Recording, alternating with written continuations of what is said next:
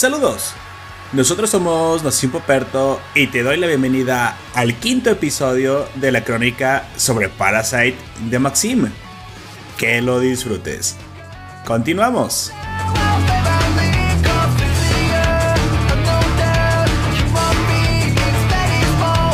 Sigamos, nos quedamos donde los parásitos atacan a la familia detective y lamentablemente le asesinan a la esposa y a la hija y aparte destruyen su lugar de trabajo. Sin embargo, él salva la vida porque no estaba presente en su casa precisamente en el momento del ataque. El, detective va con los miembros de la policía, va con el otro detective que sí es detective de la policía, con el mero mero, el que, el que lleva la cabeza en la investigación, de hecho quien sospechaba todo el tiempo de, de um, Shinichi, y le confiesa todo lo que vio. Le confiesa lo que pasó y pide que le ayude, que ayude, que lo deje ayudar en la investigación porque quiere venganza contra esos monstruos.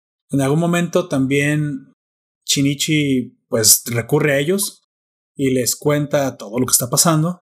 Les cuenta lo de Goto, les cuenta lo de lo del ayuntamiento, el plan de que le había confesado Tamura de dominación mundial mediante, mediante el capitalismo y, la, y el gobierno. Algo muy a la, a la el demonio is a half timer, half, half, sí, half timer, ¿cómo se llama? Part timer, perdón. El, el demonio es part timer, ¿te acuerdas cuando Hatarako Mausama dice que todo el tiempo él usaba los poderes demoníacos para conquistar el mundo cuando no se había dado cuenta que había una fuerza mayor, güey, que incluso que la magia y la, y la violencia, que era el capitalismo.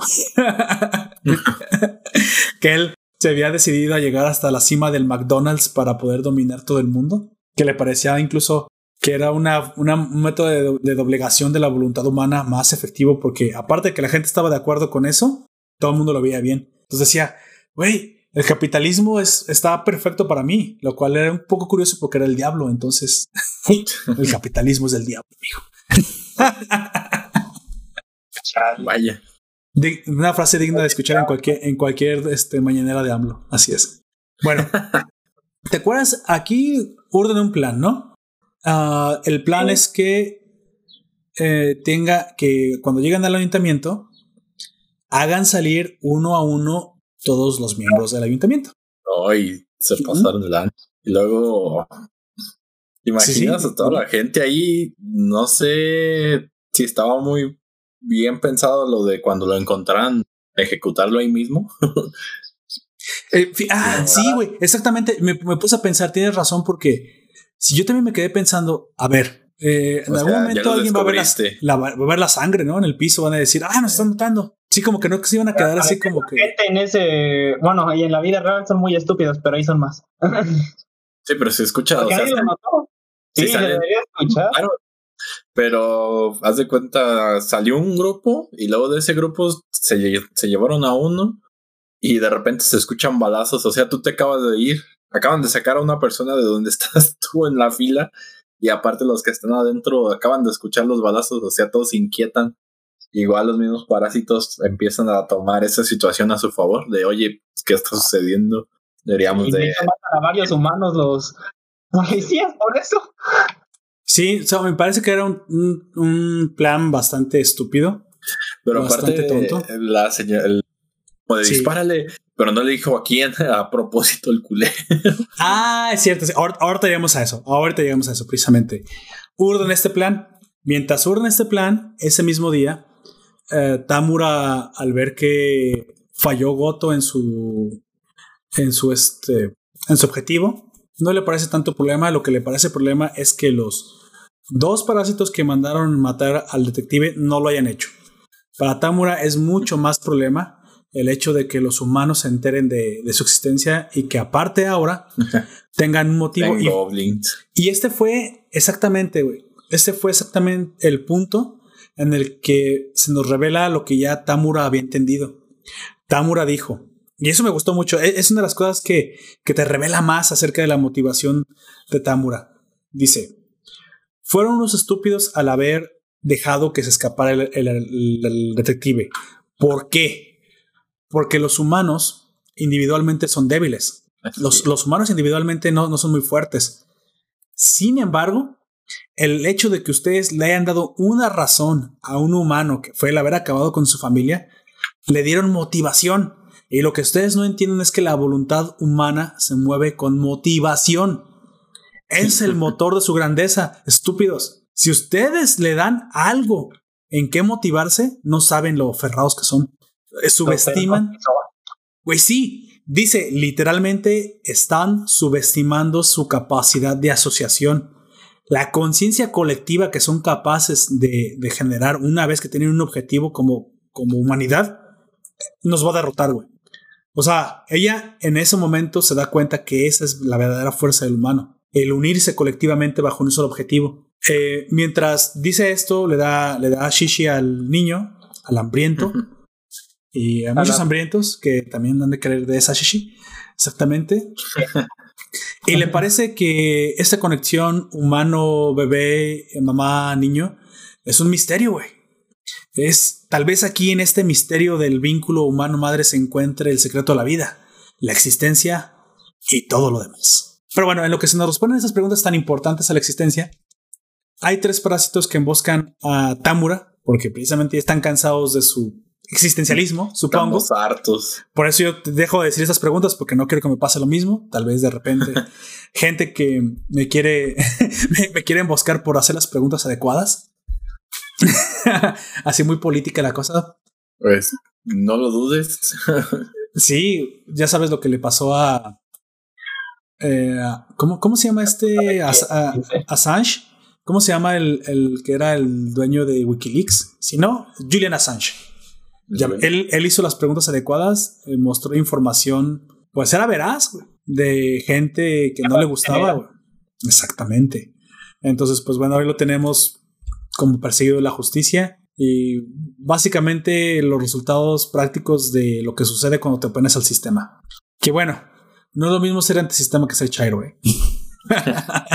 Me parece-. No Me parece-. Me parece que el sistema es importante, pero el sistema siempre debe estar bajo escrutinio constante. ¿Viste la película que te dije la otra vez? La de ¿Cuál, cuál? el Pong. No, no, no la vi, amigo, no tuve tiempo. Pero Te- te- sí la voy a ver, te lo prometo. Menciona en, en una. Realmente está. La volví a ver ese día que te la dije. Ajá, ajá. eh, y hay cosas que están bien, pero se vuelve un poquito rara siempre el protagonista hablándote a ti. O sea, la película. Rompe la cuarta pared. Sí, rompe eso y te habla directamente a ti y te hace preguntas y te cuenta la historia de lo que ha sucedido y cómo está sucediendo, de Oye, cómo se bien. siente al respecto, de cómo afrontaron esa situación los jóvenes de ahí, de cosas así, ¿no? Y dice, nosotros éramos dos chicos jóvenes, íbamos a la, a la preparatoria y ¿sabes qué fue lo mejor que decidimos hacer para estar en contra del sistema? ¿Qué? sacar las mejores calificaciones y no hacer absolutamente nada con todo ese conocimiento que adquirimos. Decidimos que estaríamos todo el tiempo tirados en la- durante después de salir de, de preparatoria sin hacer absolutamente nada más que divertirnos. Y ¿Qué onda? Todo lo que todo somos los mejores estudiantes y la mejor forma de estar en contra de este maldito sistema y quién sé qué más Es no seguir la corriente. no hacer nada contra, eh, con, o sea, somos los mejores y no vamos a hacer nada, no les vamos a dar ningún beneficio. Pero a quiénes, o sea, yo, yo te lo planteo así. ¿Crees que haya eso- alguien? Esto plantean ellos, pues. Pero, eh, eh, eso sería como saber el hecho de que hay gente moviendo los hilos. No te digo que hay gente moviendo algunos hilo- unos hilos, pero realmente tendrías que pensar que hay unos, un ente o un grupo de personas que están detrás de todo lo que pasa. Diosito. Ah, no, porque al menos Diosito, fíjate, Di- Dios es el sistema perfecto. Dios dice, mira, soy todopoderoso, te veo cuando estás haciendo todo, tú cuando te tocas puerco, cuando la tocas a ella, bien hecho si está guapa, si no, pues bien por ti, supongo, yo hace algo mejor que tú. Eh, con- eh, te veo todo el tiempo, cuando haces tus puercadas, cuando haces buenas acciones, con todo el tiempo. Y todo el tiempo puedo hacer todo. Yo, te- yo puedo salvar a ese perrito ser atropellado, pero decido no hacerlo. ¿Por qué? Porque no es mi lugar vivir tu vida. Güey, ese sistema perfecto. Él te dice, tú eres responsable de tus propias acciones. Si te vas a la mierda, es tu culpa. No me eches a mí la culpa. Si te va bien en la vida, también es tu culpa. O sea, di, échate porras. Yo nada más te doy las reglas del juego. Yo no voy a fungir de referido. Yo no te voy a decir si algo está bien, algo está mal. Aquí están las reglas, aquí está el juego. Tú decides si cometes autogoles o metes goles. Básicamente se quita de en medio para que no seas la excusa de tu comportamiento mediocre. O sea, tú la, el culpable eres tú. Exactamente. Y entonces mucha gente no puede vivir con esa responsabilidad de hacerse cargo de sus propias pendejadas. ¿eh?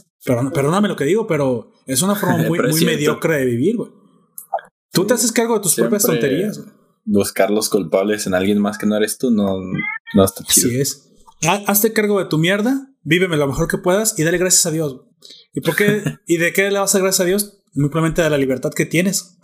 Porque al fin y al cabo Dios es un sistema yo te lo he dicho muchas veces, no me consta que sea un ente divino que esté allá arriba viéndonos. Y a lo mejor no lo es, a lo mejor sí lo es, no es mi lugar, güey, decir si Dios existe o no. Lo que sí veo es que como, como doctrina práctica es un sistema muy bueno, güey.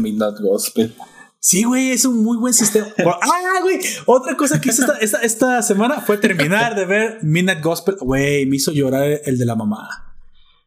Sí, sí, sí me llegó, eh, sí me llegó, sinceramente, porque Duncan a través del último podcast habla con su yo también tengo mamá, dice.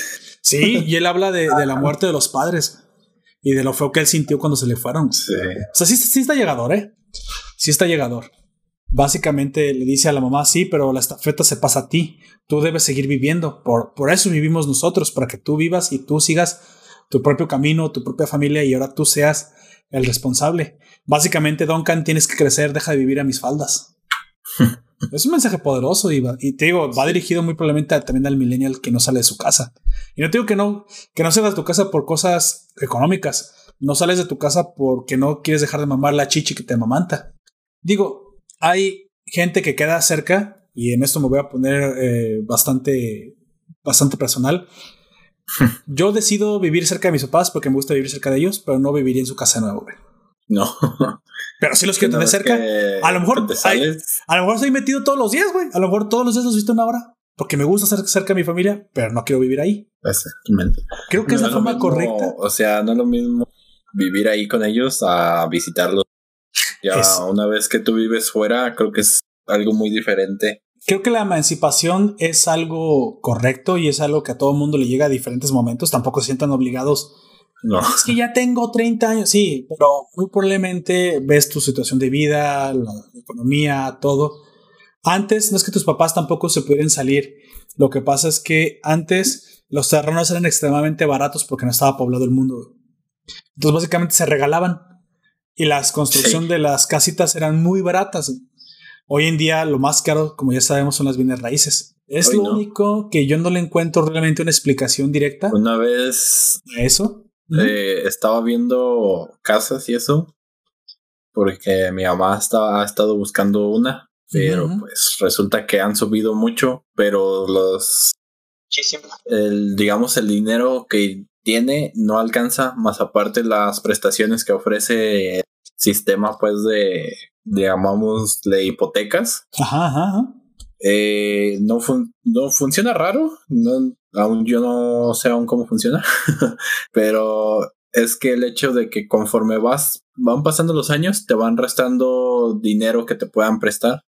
Entonces, si por ejemplo hoy te prestaban 10 mil pesos al año, si te prestan 8 mil pesos y así consecuentemente. Sin embargo, las casas van haciéndose cada vez más costosas yo, yo te iba a decir que eso es una mafia, amigo. Realmente las, las, casas no deberían ser más caras que antes. Una mafia del poder, el poder de la vivienda. Sí. Pero Esa es la única mafia que sí existe. La casa que costaba 300 mil pesos al, año, al año siguiente va a costar 450 mil y te van a prestar menos dinero. Entonces, ¿cómo vas a obtener una casa si no te dan los beneficios o prestaciones equivalentes a lo que vale ¿Sabes qué creo que lo que qué es lo que va a pasar? Tengo una teoría sobre eso. Creo que nada más dale tiempo. Creo que la tecnología les va a jugar en, contra a los de las bienes raíces. Les va a romper su, burbujita de mafia. sí, claro. Sí, no, no, y, y te voy a decir por qué. Es, es por algo muy sencillo. Es, es una explicación más sencilla de la que tú crees. Tecnología. La tecnología Avanzar. va a hacer que tú puedas hacer outsourcing. Que dicen la tecnología asusta a la gente y es un tipo con un cartel que les grita "Oye", a la gente que va caminando. Algo así. Sin embargo, esto es mucho más sencillo. Ya lo estamos Tú viviendo. mismo haz tu casa. La gente está vi- es- la gente está viendo que puede, o no necesariamente, pero ahí te va porque creo que va a ser mucho más fácil en el futuro. La gente está viendo que puede trabajar desde su casa. Mucho de- del, del encarecimiento de la vivienda es que todo el mundo se quiere atascar en el mismo Sí. block de viviendas. Eso, su- eso hace que sea mucho más demandado el terreno y mucho más cara la construcción. Así es. Sin Y- embargo, si pudieras vivir en casa de- del demonio, si quieres, allá donde. Recuerda que mientras más lejos de la zona céntrica es más Sí. barato. Allá, Ay, en ca- allá depende. donde está. Depende, pues, pero supuestamente ya es accesible. Allá donde es más barato, Te doy puede. el, el ejemplo también de aquí. Eh, digamos que en el centro hay una casa. La casa no es muy grande, cuenta con dos habitaciones y Ajá. es de un solo piso. Cuesta un millón de pesos. ¡A la madre!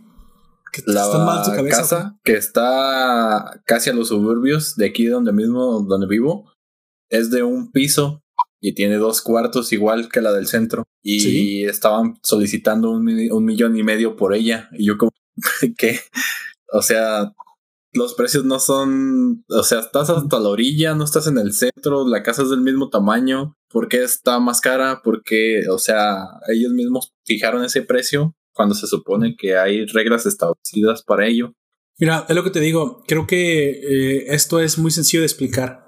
Es la regulación del suelo y la incapacidad de construir fácilmente.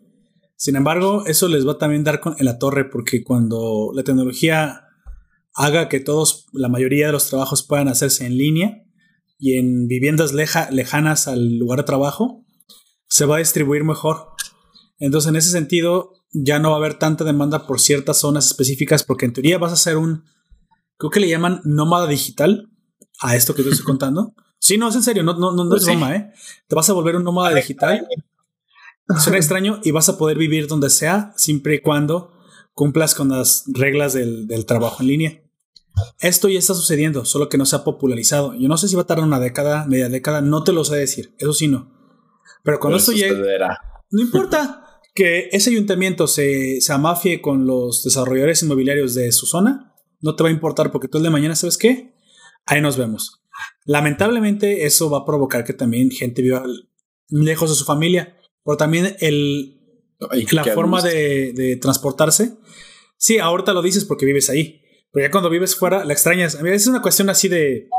Así es, amigo. Yo, yo sé lo que te digo. Yo que ahora vivo fuera. o sea, Cuando yo vivía ahí decía, ya, güey, ya, me quiero largar lo más rápido verlos un posible, rato, cabrón. pero ya Es que todo cambia, amigo, de- todo cambia. diario no. Es que no, es- no es que los ves a diario, creo que son tus, tú quieres hacer tus propias reglas.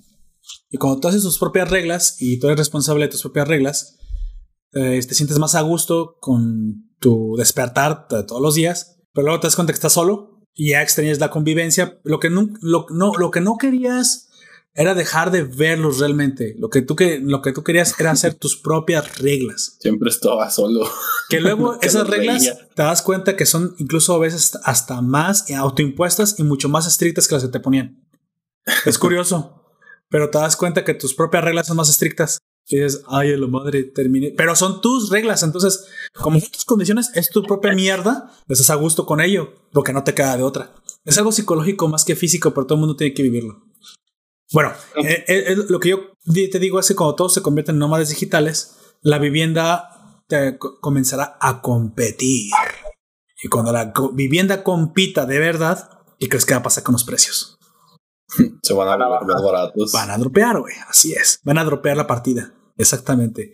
Pero bueno, todavía nos faltan años para eso. ¿Qué le está pasando al transporte? Yo te lo pongo así. El día de mañana yo, tú ya no vas a ocupar tener un auto propio. Tal vez lo quieras tener, un pero, pero mucha gente ya vive en ciudades. Una silla, güey, como Riz con los globos. Mira, yo Sí, escuché. ¿no, ¿no viste ese video? Ah, no. ¿Cómo- ¿Cómo era? Hay ¿Cómo era? un, hay un hombre que con medio de varios drones eh, sincronizados juntó Ah, una sí, silla sí me lo eh, contaste. se movió y luego también hubo otro que hicieron un no sé cómo llamarle pues paracaidismo con drones se subieron cargaron los drones al hombre hasta cierta altura y de ahí- desde ahí aventarse. ¿Te imaginas que el transporte del mañana sean drones que estén como en estaciones que parezcan pues taxis? Que llegue por ti el dron, te amarres a la mochila y te lleve, no sé. No, pero podría ser a una altura de unos que te gusta 10 metros, que tampoco sea mucho, 5 metros, y que te lleve por las calles como si fuera un, un automóvil. Pero de dron en lugar de automóvil y puedas estar por encima de los automóviles. Y te atropella un camión. Suficientemente. No, pero por eso dije 10 metros. Para que un camión no mide 10 metros, amigo. ¿Te imaginas? Lo que sí puede es que un niño maldoso te puede tirar con su, con su resortera una piedra, güey. Claro, Aquí sí. enfrente de mi casa eh, hay un árbol muy grande que ustedes ya han visto. Y todos los días vienen morrillos a tirarle piedras a los pajaritos. Los niños son crueles, ya te, ya te hemos hablado de eso, amigo. son, El que les habló de eso. Ah, los sí. bebés. son psicópatas. sí. Sí. No, no, no, pero estoy de acuerdo contigo. O sea, eh, doy fe de, la- de- de que lo que tú dices es cierto. Lo que también es que cuando eres niño, tu, tu límite de bondad o de lo que está bien o lo que está mal no lo tienes muy bien claro. ¿eh? No respetas otras vidas porque tu empatía no está tan bien desarrollada. No, no es que te dejan malo. Los niños son crueles a nuestros, a nuestros ojos porque la crueldad es innata del, experimenta, güey. Ajá, del ser vivo. Exactamente. Eventualmente tú te vuelves más empático, te vuelves más cobarde con, conforme te haces más, más adulto, pero es que no te vuelves cobarde, te vuelves más Pero consciente de los riesgos. más los Sí. riesgos que conlleva. Mira, yo te- a mí me pasó, güey. E- eventualmente yo bajé la velocidad a la cual conducía y inconscientemente, cuando me casé, porque ahora te- tenía gente que dependía de mí, inconscientemente yo manejaba mucho más veloz, mucho más rápido. Nefer te puede decir si lo que estoy diciendo o no, o Cero te puede decir que e- era bastante imprudente mi forma de conducción. Eventualmente me corregí y ahora hasta me pongo el cinturón sin que nadie me diga, me paro los altos, pongo señalero, pongo el maldito señalero, güey, que para eso existe, para decirle a la gente, al de atrás a dónde vas a dar vuelta, pendejo. Yo me estoy diciendo a mí mismo porque antes no lo ponía, ¿eh? Ahora sí lo pongo. Yo perdónenme a todas las personas que les causé por, por ser pendejo, la mera verdad, problemas por no ponerle señalero. Ahora sí lo pongo. Eh, ya, pues me volví una persona, un buen conductor. Y nadie me tuvo que decir. Es más, ni siquiera me multaban, era como Bojack, castíguenme, nadie me castiga, ¿por qué? No, yo, yo no, yo no deseaba que nadie me castigara. Sin embargo, eventualmente yo lo hice por conciencia propia.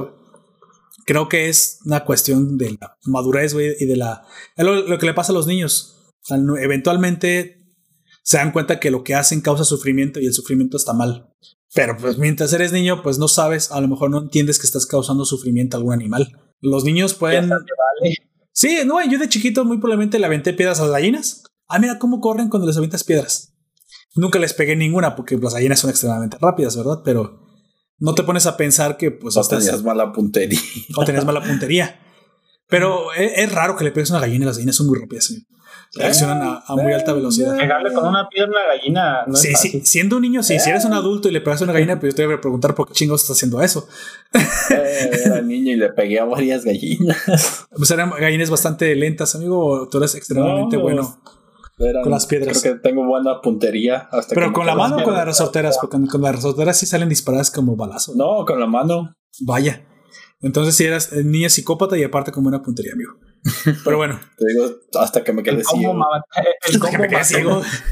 Ah, sí, güey. Yo bebía mucho alcohol hasta que una vez bebí la botella equivocada y me quedé ciego. Así es. Bueno, el, el punto es que Tamura es emboscada por tres de los parásitos que ya no confían en ella.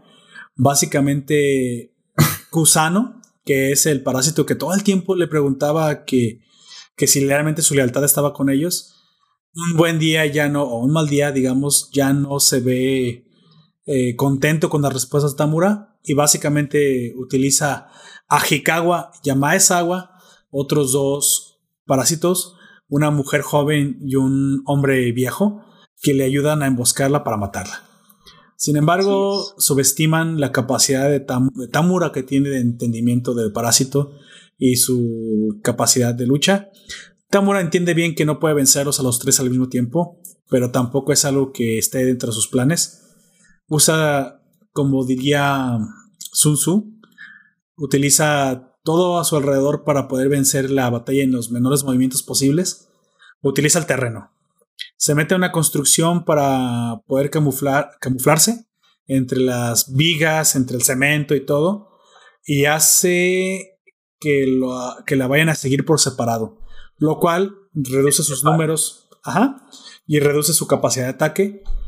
El primero que él ataca, a otra vez, aquí se nos demuestra que hay parásitos más potentes en ciertas características, es, em, si no me equivoco, es Maezawa.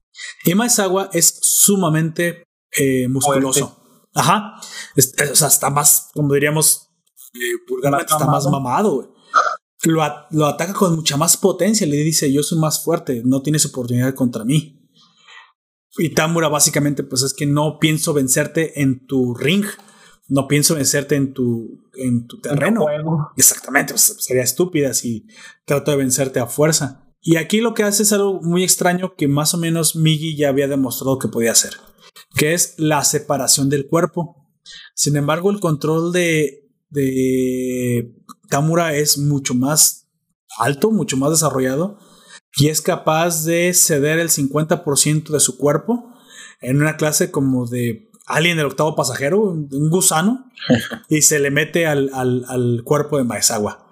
Lo que provoca falta de control sobre su cuerpo y eventualmente la, la destrucción de los órganos internos.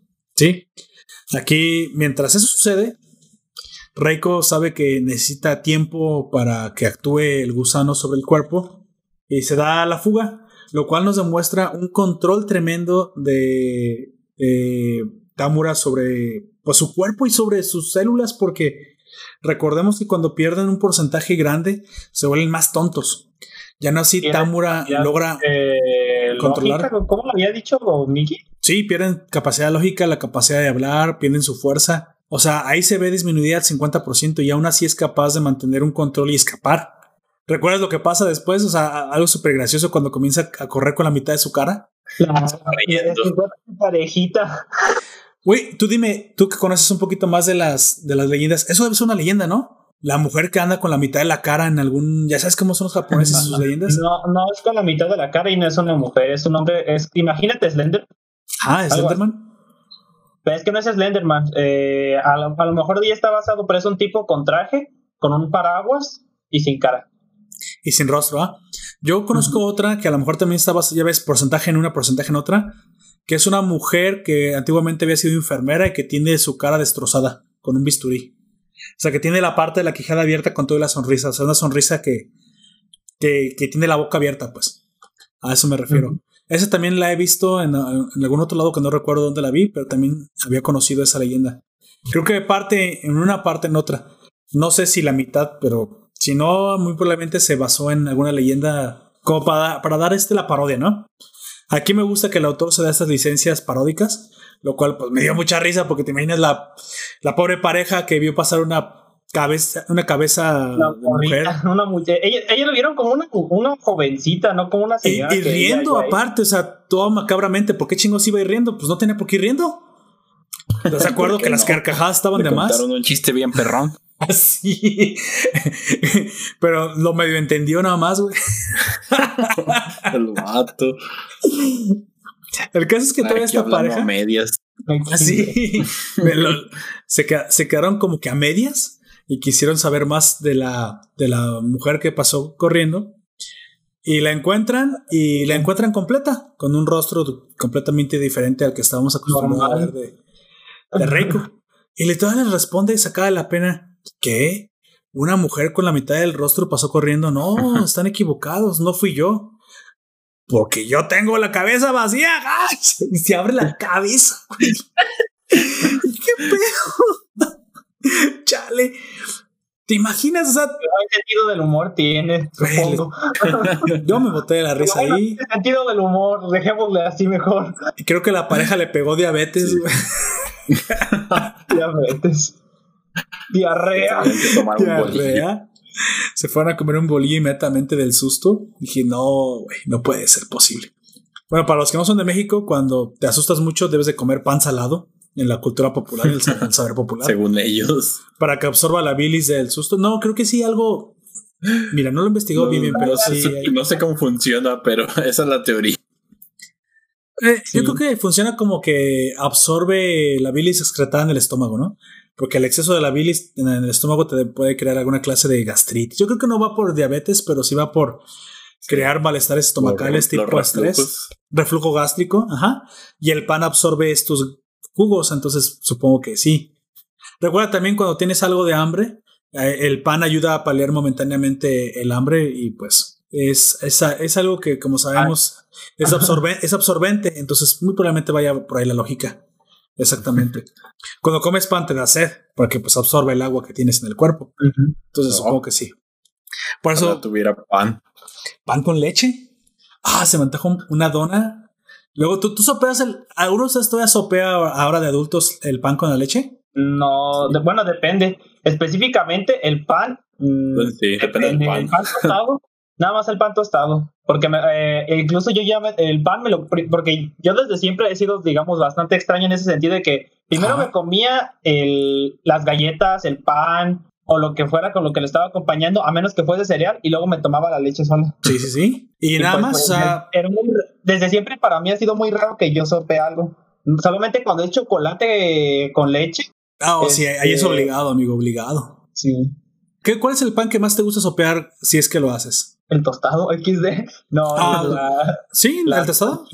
Ah, las orejitas. Este pan como de hojaldre, ¿no? Sí. Hombre, qué rico. ¿Y tu amigo Gunter, cuál, es el, cuál es el pan, si es que sopeas, cuál es el, pan que más te gusta sumergir en la pues, leche?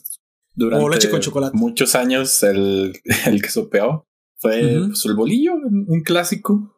Ah, bolillo salado con leche o leche con chocolate. Eh, ¿Qué prefieres? Con leche, así, nada más. Pero ahora, ya más actualmente. ¿Bolillo con leche normal? Sí, leche normal. Eh, me parece eh, Para eso. No sé, un cuernito también, ¿saben? Oh, sí, un cuernito. Pero con chocolate o así. Ay, qué hijo. Creo que yo sigo siendo clásico. Soy el fan de, de las conchas. Las ah, conchas con leche. Y el amigo argentino ahorita se está partiendo la risa, pero concha también es una forma de, de pan. Pero esas nada más eran como para diciembre, cosas así.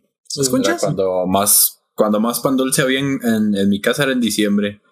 Los ah, demás del año era como más salado, el teleras y, y bolillos. Sí, pan salado. También, este, eh, unas, como semis cuando son, que no sé, es que no es, una, es un pan grande que tiene como un patrón que le ponen encima con otro tipo de sí, son, son semas. Ah, pues esas también. Sí. Ajá. También, son saladas. sí, saben muy buenas. Sí, sí, Pero sí.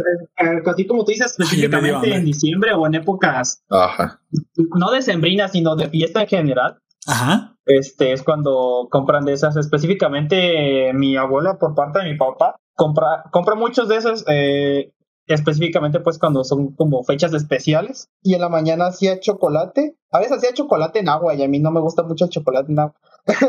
¿No? Sí, bueno, también. Mejor café. sí, mejor café. O sea, sí me gusta, pero es como de, no hay del otro.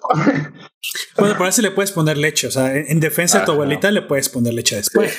Así es. Pero es como de. Por su consistencia, es menos cremoso que con leche, por obvias razones. Porque es agua de uvo.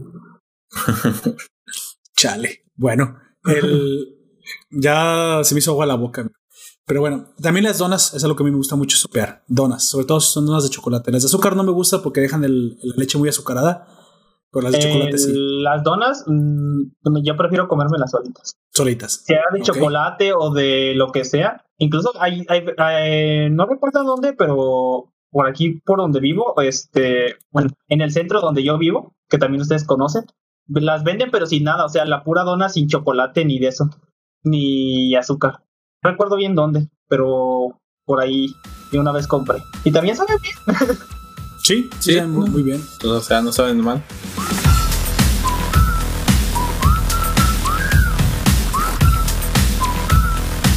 Bueno, aquí vemos que Tamura vuelve al lugar de la construcción. El, el principal Kusano que pues la fue a seguir la busca matar sin embargo, aquí es mucho más inteligente Tamura y urde un plan para acabar eh, con los tres. Todos. Con todos. Una, el Maezawa, como dije, que era el fuerte, es completamente destruido su, su, cuerpo humano por el gusano tipo eh, alien del octavo pasajero que se le metió. Cuando, cuando sale, también invade el cuerpo de Hikawa, que es la mujer. Sin embargo, aquí eh, pierde el control ella y comienza a atacar a, a Kusano, su aliado. Sin embargo, ella pues le dice, yo en ese momento no te quiero atacar, pero me, está me están controlando. Ayúdame a zafarme del control porque soy tu aliada, no te quiero hacer daño. Y este, estúpido como es, le valió un comino la lealtad que le profesaba. Exactamente, su error fue haber traicionado a sus propios aliados. Porque precisamente cuando empezó a atacar a, a, a Hikawa, que era la chica, recordemos que con Masawa ya estaba muerto, o sea, ella se, se, hizo, se hizo rápido el musculoso, solo quedó Hikawa, nunca se nos revela si Hikawa, la chica tenía alguna habilidad especial, no lo sabemos, solo que ahora el gusano la controla y ataca a Kusano, que simplemente presumimos que es muy fuerte, que es un parásito bastante poderoso, eso creo que incluso él lo presume, que es sumamente poderoso. Sin embargo, eh, la mitad de este gusano que, que controla la chica Kijikawa ataca a Kusano, mientras Tamura sigue escondida, no deja que, que, la perciba ninguno de los dos. Pero mientras estos están distraídos peleando, Kusano no hace caso de, de las advertencias de su, de su aliada y ataca a su generando ahora sí hostilidad de su aliada porque pues está siendo traicional, le están destruyendo su cuerpo. Le dicen, no destruyas mi cuerpo, soy tu, soy tu aliada. En ese momento aparece esta muro por la espalda y le corta la cabeza. Sí, creo que le corta la cabeza, creo que le corta la cabeza a, sí. a Kusano, que es bastante fuerte, incluso fuera de su cuerpo trata de atacarla, pero ya, ya sabes que un parásito fuera de su cuerpo no es tan efectivo. No, no, no dura mucho. Y Tamura lo vence.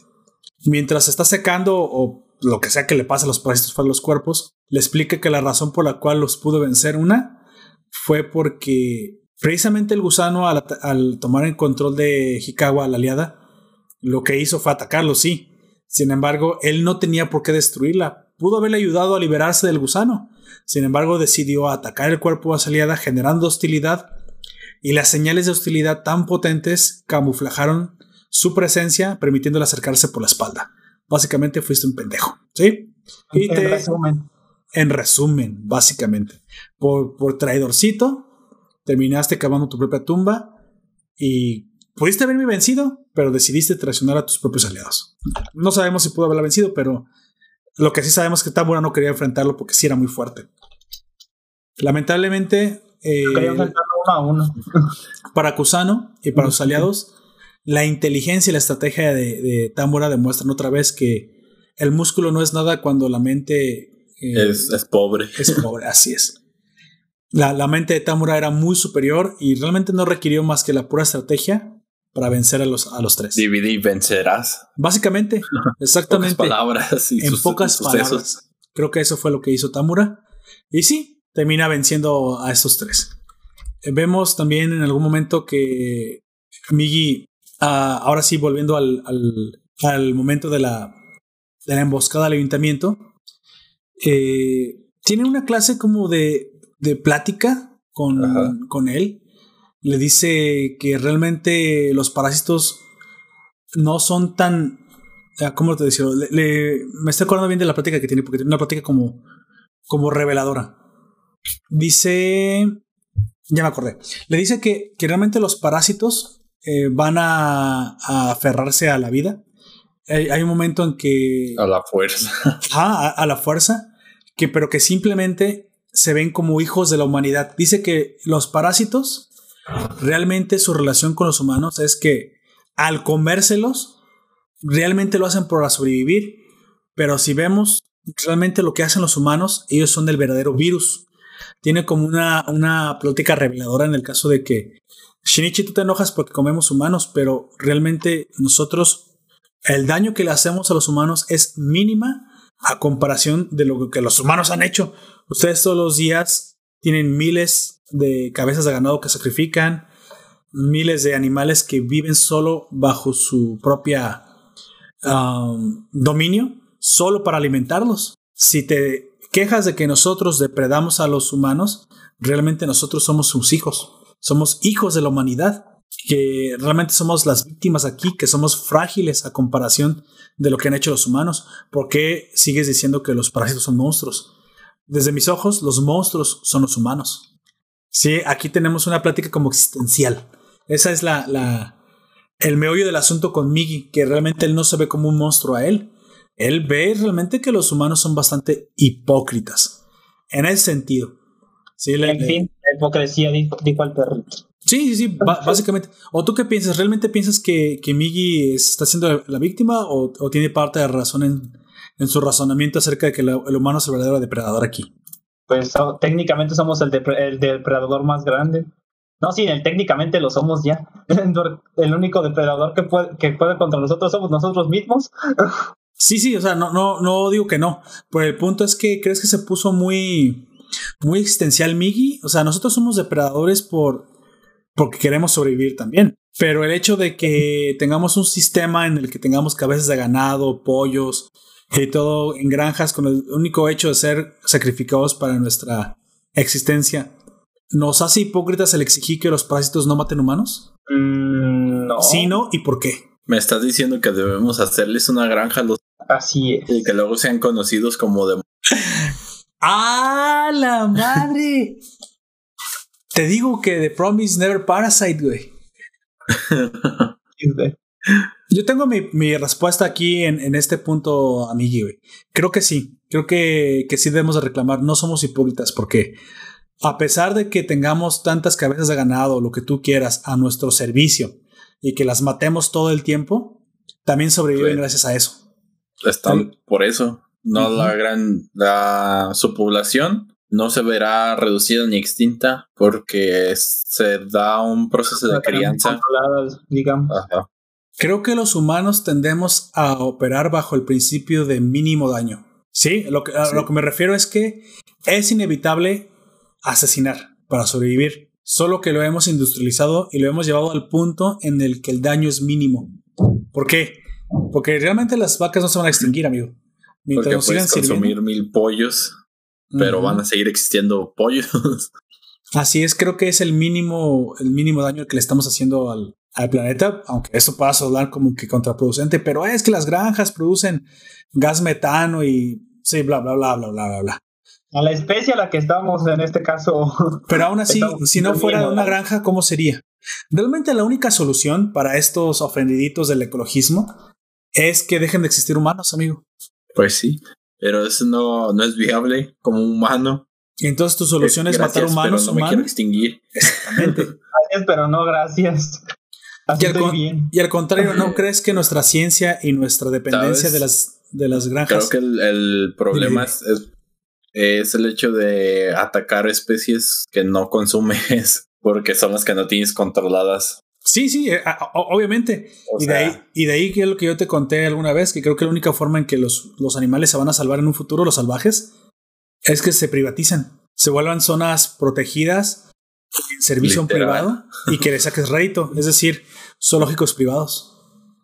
O zonas privadas en las que un estado lucre llevando, no sé, safaris. Pues sí, si, la gente paga, si la gente paga por ver a los leones, ¿qué, ¿qué, vas a querer tener? ¿Menos o más leones?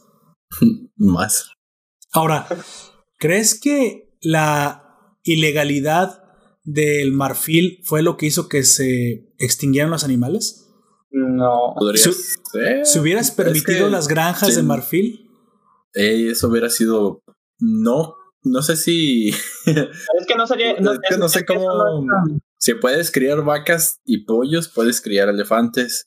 Sí, o, pero rinocerontes. La que creamos las vacas y los. Eh, y y los pollos es que la carne que la, estamos utilizando toda y la carne de elefante no la come, no, no la comemos. Pero es el punto. Pero Nunca llegaste a ese punto los de. colmillos lo mata? ¿Qué, tal, ¿Qué tal si lo legalizas? hace que los demás elefantes no los, no los quieren tener cerca. Pero si todos los elefantes no tienen colmillos. No importa. Ahora, yo no creo que sea más viable que un. Y, eso eh, pone en riesgo la reproducción del, del animal.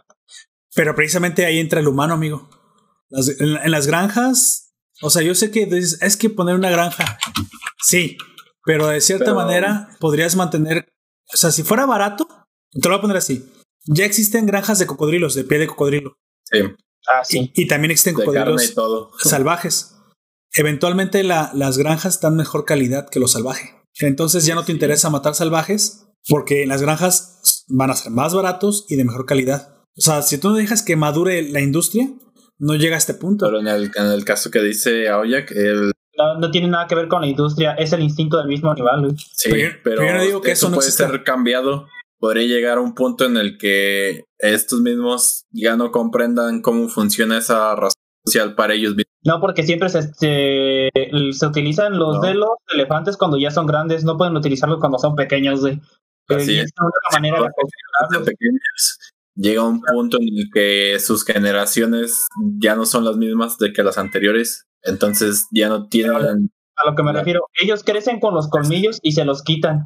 Sí, pues. Ah, sí, sí, sí. Pero si tú procreas en una granja a otra especie, bueno, a la misma especie, pero durante mucho tiempo, eh, esta debería de perder eh, ciertas cualidades que tenía por naturaleza. Salvajes, así es. Es por eso que la- los animales en cautiverio no saben cazar y si son liberados a los salvajes, probablemente mueran. En este caso, lo que estamos hablando es, es de colmillos de elefantes. Sí, eh, y eso que- tiene que ver. lo que tú me, tú me estás diciendo es que se van a acostumbrar o que se va a cambiar una, va a haber un cambio en la actitud de los elefantes porque se les está quitando. Ese cambio no puede ser porque crecen con los colmillos hasta que son grandes y cuando se le quitan los colmillos empiezan a ser rezagados. Pero ¿por qué se querés un elefante de granja a la, a la, a la salvaje, amigo? No, los- no, no es que lo saque a lo salvaje. Eso ya viene con los elefantes desde No, nacimiento. el comportamiento de manada es porque están en lo salvaje. Los comportamientos de manada cambian en cautiverio. Si no hay resegas, si al- o sea, crecen con los colmillos, se los Sí, quitan de sí. grandes, pero entonces ya no deberían de ser rezagados porque entonces la su forma de pensar y las condiciones en las que viven no son las mismas que afuera, entonces no tus colmillos ya no representarían una forma de tu poder, Tú los obligarías a estar juntos, básicamente. sí. Pero ahora la cuestión aquí es que, ¿y qué tal si el elefante no es el que mejor provee marfil? ¿No es el rinoceronte? No. El rinoceronte sí se muere si le quitas el, el cuerno, güey. Está en su nariz. Yo no estoy. Pero ¿qué tal si aprovechas también la carne y la piel? Digo, Y te haces una armadura. Te haces una armadura. Puedes aprovechar la carne de o los sea, rinocerontes. matar al animal no es el problema, es aprovechar. O sea, no estamos en contra de matar Sí. animales para sobrevivir. Estamos en Este, contra del desperdicio. Rinocerontes Es que el del rinoceronte, entre comillas, lo único que sirve es eso, el cuerno, para nosotros. La carne es muy dura y la piel es muy dura. Tal vez se Ah, puede. la del Pero ahí, entra la granja, amigo. Eh, eh, sirloin rinoceronte, güey. Ahí encuentras una. Si cambian eso, ¿Podrías hacer mochilas la estructura de la piel? cuerno. La, la de la piel sí, pero la carne se desperdicia toda. Si Bueno. cambias la estructura, digamos genéticamente para que la piel sea, eh, la carne sea Ajá, más blanda. La piel en consecuencia se va a hacer más blanda. Pero, Y pero no te tienes por qué comer. También La, la carne puede servir como proteína. Recuerda que de calidad. ni, ni los huesos de los pescados se desperdician. En el rastro, por ejemplo, todos los desperdicios de los, los huesos y todo se muelen y se hace pastura o se hace alguna clase de comida para otros animales. Yo no te digo que, te digo que pollo, sea. un pollo. Ah, no te digo que sea 100%, de hecho sí. No te digo que sea 100% consumo humano. O sea, tú puedes encontrar cuando, cuando algo es tuyo, digamos, tú eres dueño del animal, lo tienes que matar para comer, para aprovechar algo de ese animal. Pues te vas a querer buscar el negocio. Y sí, el negocio es bueno porque si tú encuentras un negocio de hacer con el desperdicio, pues entonces ya no se desperdicia. Entonces ya te sientes menos mal. Dices, es bueno. un ¿no? negocio redondo. Re- re- recuerda que al fin y al cabo vamos a tener que matar a otros animales para subsistir. Y no nos hagamos tontos, eso va a pasar. Lo que no nos gusta es el desperdicio. Pero si tú le encuentras usos, si dejas primero que la industria se empiece a formar y madurar, ¿tú crees que en un principio el 100% de la vaca se aprovechaba? Yo no lo creo. Antes No. era incluso muy tradicional la muerte de la vaca, sufría mucho más. A lo mejor a ti no te tocó, pero a mí me tocó ver animales sacrificados frente a mí, amigo. A lo mejor por eso crecí insensible. O bien, no sé. Yo también lo crecí viendo los. Pero, pero no me parecía, me parecía cruel, digo, pero, pero yo entendía que se tenía que comer. O sea, yo vi cómo mataron una Todo- vaca frente a mí y tardó como nos una hora. nos está diciendo que está De hecho, Ye- Yesutok Le, otra vez, te- el amigo que tiene una, una, un nombre alburero, un gran nombre, amigo. Dice de qué me perdí. Ah, no te preocupes, eh, estamos a la mitad, no, bueno, a tres cuartos del podcast de Parasite 2, la segunda parte de, de esta mitad, crónica. A la mitad de esta mitad, pero podrás escucharlo en su formato podcast en las plataformas o también en el directo que quedará aquí en YouTube. Bendita tecnología que ya deja que los directos queden grabados automáticamente en los lugares donde se emiten en buena calidad, supongo. Tengo un buen internet, supongo que se va a ver bastante bien, pero esto es un podcast. Este, ah, dice Justok que no es albur. No, no es, pero suena como uno. Recuerda, a veces lo importante no es que sea, sino que parezca. En contexto. De hecho, en eso se basa, en eso se basa precisamente la teoría del albur, ¿no? Sí. Eh, Que tú no sepas que te están albureando. Así es. Bueno, ¿Quieres el, ca- el caso es que yo creo que las granjas, si tú las dejas evolucionar, encontrarán un punto medio de aprovechamiento del animal. Puede ser desde un elefante hasta un rinoceronte, desarrollarán... Ya sabes, la cuestión aquí es que yo pienso que la prohibición les ha hecho más daño que la legalización de cierto consumo. Porque con todos los esfuerzos que hicieron los países por defender a ciertas especies en, en peligro de extinción, se extinguieron, amigo. Y yo digo, uy, canijo, a lo mejor no- esa no es la solución. Sí, a lo mejor la solución es que al privado le permitas explotar al animal, así como se escuche de mal, pero le permitas explotar al animal y eso garantizará su, su continuación, muy probablemente. Como el que hacía hamburguesas de león, amigo, y tiene una granja de leones. Bueno, anyway, yo siempre pienso que va a haber alguna clase de gusto del, del humano por ir a visitar estos zoológicos, así que no los tienes que matar ni explotar de forma directa.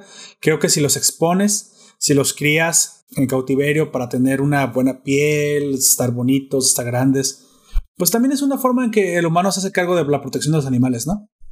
Y si le sacas rédito y es un parque de atracciones, pues bueno, eso garantizará que al menos los dueños de los, de los zoológicos tengan alguna clase de, de cuidado con sus animales. Y que de repente hay crueldad y eso, eso siempre va a haber, pero garantizarías más un, un objetivo que es el de mantenerlos bien y vivos y reproduciéndose, lo cual supuestamente es el objetivo de todo ser vivo, ¿no? En la naturaleza, más y más y más, y no nomás por nosotros, ¿eh? En la naturaleza, muy probablemente en un futuro, las condiciones climáticas también les hagan la vida difícil a los animales. Han habido extinciones antes y no es por la mano del hombre, amigo. Es porque cambian súbitamente las, las condiciones naturales. Pero si ahora tú puedes garantizar la subsistencia de un animal que de otra forma se hubiera muerto gracias a tu asistencia, entonces, ¿qué te voy a preguntar? ¿Debes dejarlo morir? Solo, solo porque tú lo puedes proteger. Pues ahí tienes una doble moral. Porque no está chido que te, tú interfieras en los procesos naturales de la existencia de los animales. ¿Qué crees que eres Dios? Pues Sí. No, espera, él no interviene. no, y pero, pero tampoco dijo que no puedes jugar a ser él. De hecho, te hizo a, tu, a su imagen y semejanza. Chan, chan, chan, chan. O sea, Chairo. Hay un. ¿Dios es Chairo? No, Dios no es Chairo. De hecho, no, está, no es Chairo porque en algún momento dijo hagan lo que quieran y ustedes son responsables de su vida. Si fuera Sam Lover es no hagan lo que quieran y yo y ustedes tienen que idolatrarme porque no son responsables de su vida. Sí, acuérdate que la, el socialismo saca la responsabilidad y la libertad del Ay, individuo. de todos. Exactamente. Te desindividualiza, pues, te vuelve un, un número más. Lo que acusan que es el capitalismo realmente lo hace el socialismo. El capitalismo simplemente te da lo que mereces. Oye, es que yo creo que merezco más. Bueno, produce más. Pero es que nadie me compra mis dibujos todos feos. Pues es que están los más bonitos, cabrón. Pues te acabas de es. Bueno, solo se, se- se trata de encontrar el cliente adecuado. ¿eh? Todo, todo el chiste del capitalismo es encontrar el que quiere vender y el que quiere comprar. Y como dice el hombre en llamas de Denzel Washington, y mi, y mi única chamba es hacer que esas dos personas, esas dos partes, se encuentren. Aunque él hablaba de los asesinos y la muerte, pero bueno, también puede ser aplicado al capitalismo. Bueno, Pero- Tambura, Tambura se burla de, de- del tipo que pues venció por ser arrogante y por haber traicionado a sus aliados. ¿Sale? Hasta ahí, pues vemos que pues bastante efectiva en, lo, en su forma de pensar y que es bastante peligrosa. En algún momento Tamura también eh, decide que debe de acabar con el detective. Bueno, no sabe si lo decide que debe de acabar con él, pero sabe que es un, un tornillo suelto por ahí. Es un cabo suelto. El detective le secuestra a su hijo. Cuando llega a su casa ya no está, lo cual hace que eh, se preocupe Tamura por su hijo. De alguna forma, Tamura sabía lo que iba a pasar. Cita a Shiniki en el parque, en el parque maldito donde todo pasó. No sabemos realmente qué está urdiendo en este momento Tamura, no sabemos qué está pasando por su cabeza, pero tal vez incluso sospeche que el final esté cerca. Sí, yo creo que aquí Tamura piensa que ya me cargó el payaso. No lo sabemos, debe tener alguna clase de, presentimiento.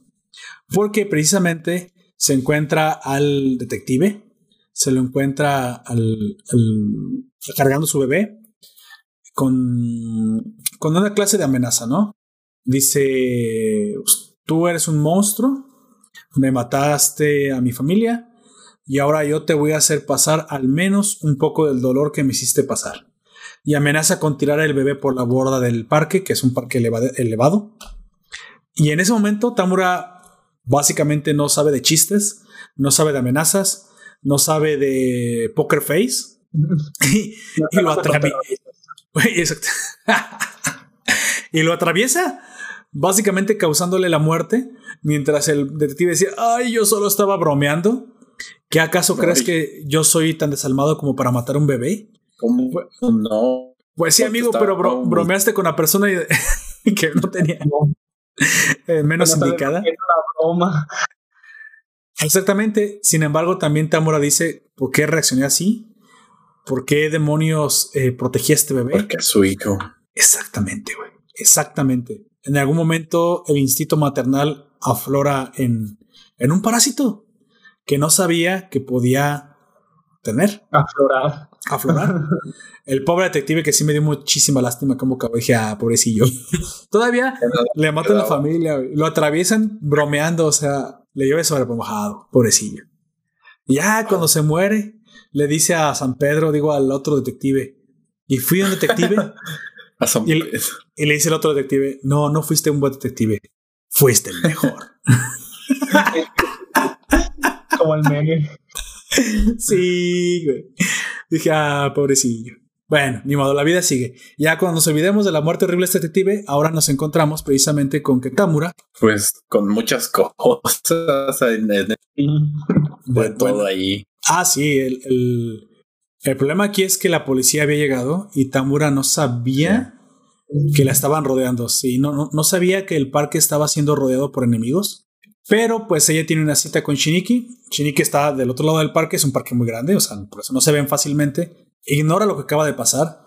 Ignora que el detective había amenazado la vida del bebé, comillas, comillas, y Tamura lo acaba de matar, supongo, que es lo que no sabe.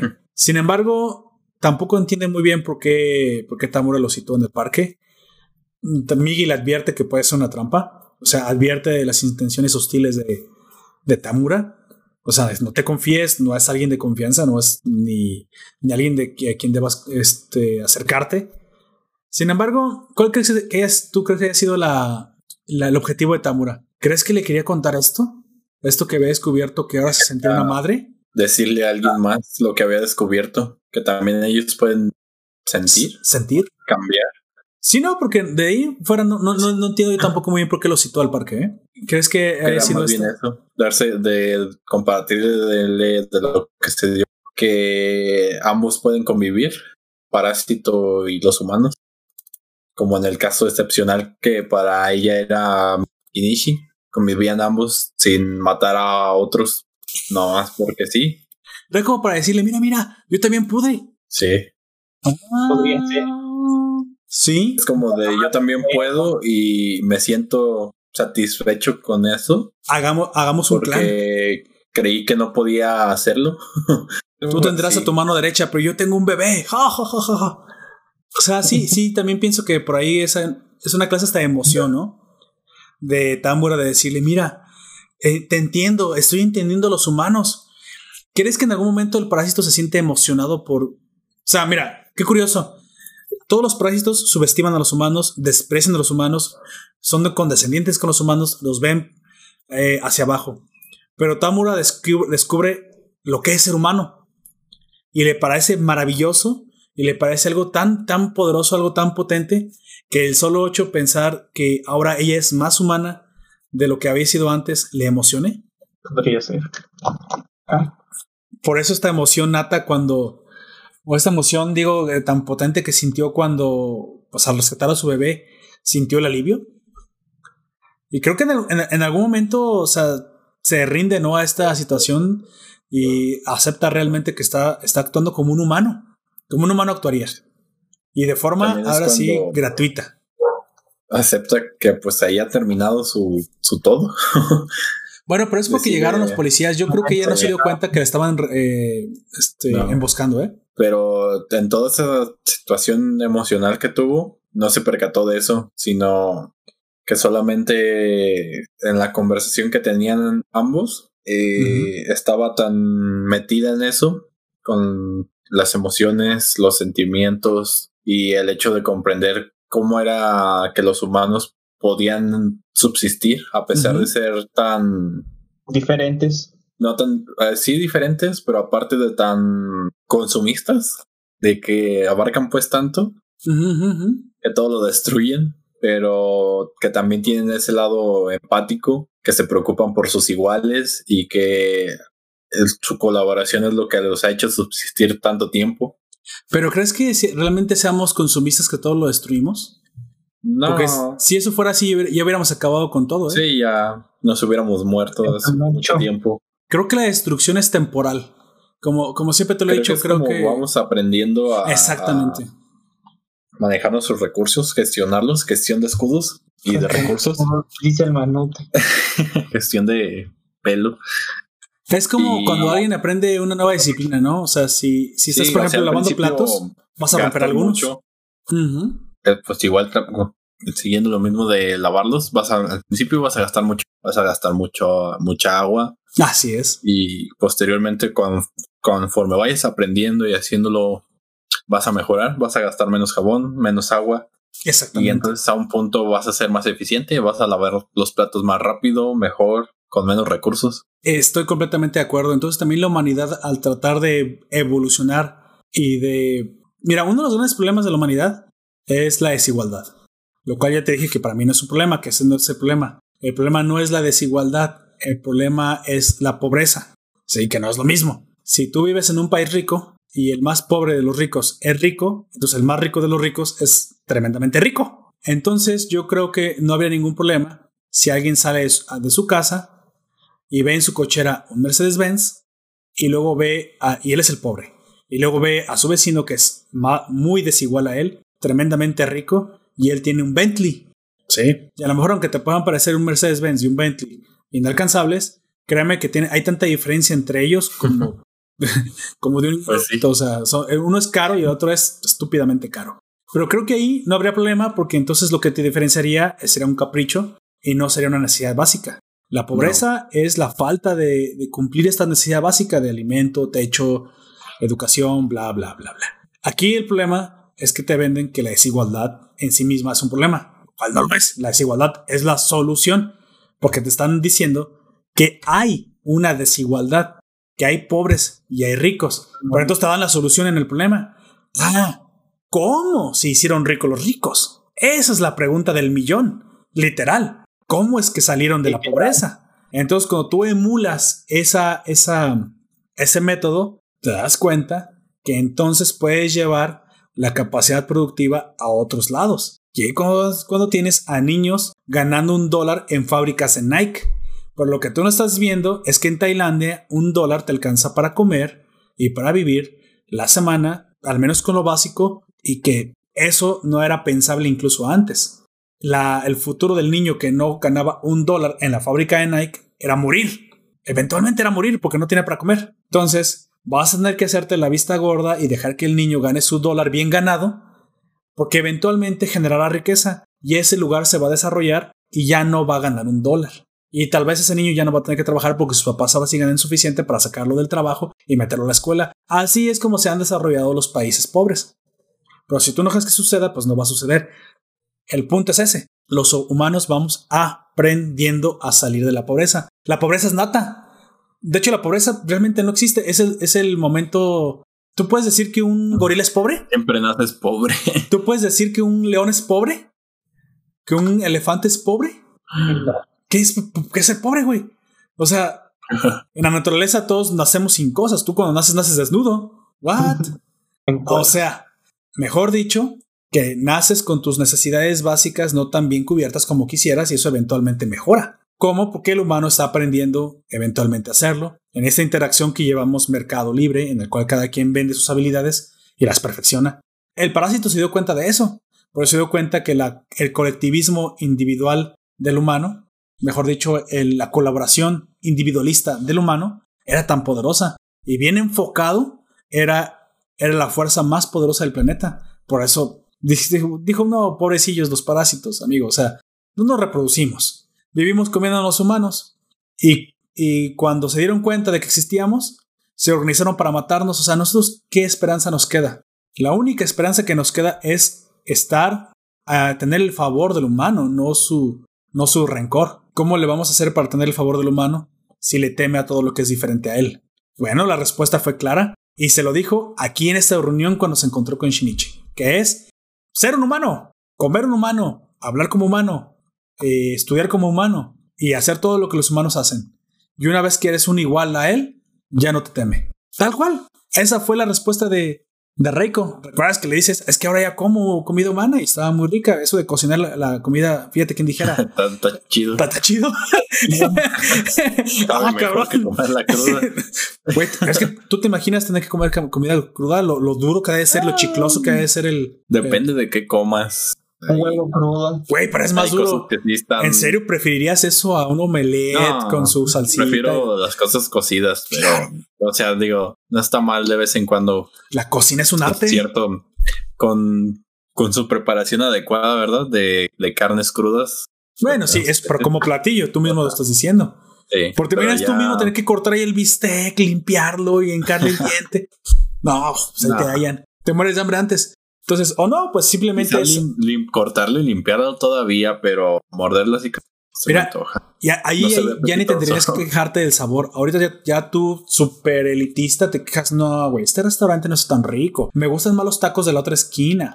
Sí, ahora sí te estás quejando como todo un, este, un, este, un, un humano que nació con privilegios. Pero antes, si tenías en casa tu propia comida, no te puedes quejar el sabor. No. Menos que no había la salsa verde. Es que, es que está guay. Este lugar no me gusta, güey, porque la salsa aquí no es tan buena como. Es que nunca tienen salsa verde. O sea, qué oso, güey. O sea, te estás quejando por cosas mundanas cuando antes no tenías ni que tragar. Yo Lo cual es... a la fondita. Ah, la madre tiene unas cebollas con. o, te pones bien, nena, de que no me pongo mi tapabocas y denme mi pizza. O sea, Señor, por el amor de Dios, por conseguir comida solo tuvo que pedirlo por una app y póngase un chingado tapabocas. A ver, vaya casi su propia comida al cerro. Si no, o sea, fíjate nomás lo, exquisitos que nos hemos puesto. Luego digo, está, está bien. Está bien, hemos evolucionado para tener que tener estas, ventajas. Tenemos tecnología. Tenemos tecnología. Solamente que algunos no la merecen, cabrón. Una empleada. Algunos no la merecen. sí. Yo todo el ah, tiempo lo, lo, te, Una gallina en un columpio. Eso es una. ¿Qué? ok. Entonces. una dice... en un columpio. Se metió el, negocio de, las, de los columpios de gallina. Vaya, es un. He escuchado por ahí que es un nicho que está creciendo, ¿eh? Parece ser que es un mercado con mucho, con mucho potencial, los columpios para gallinas.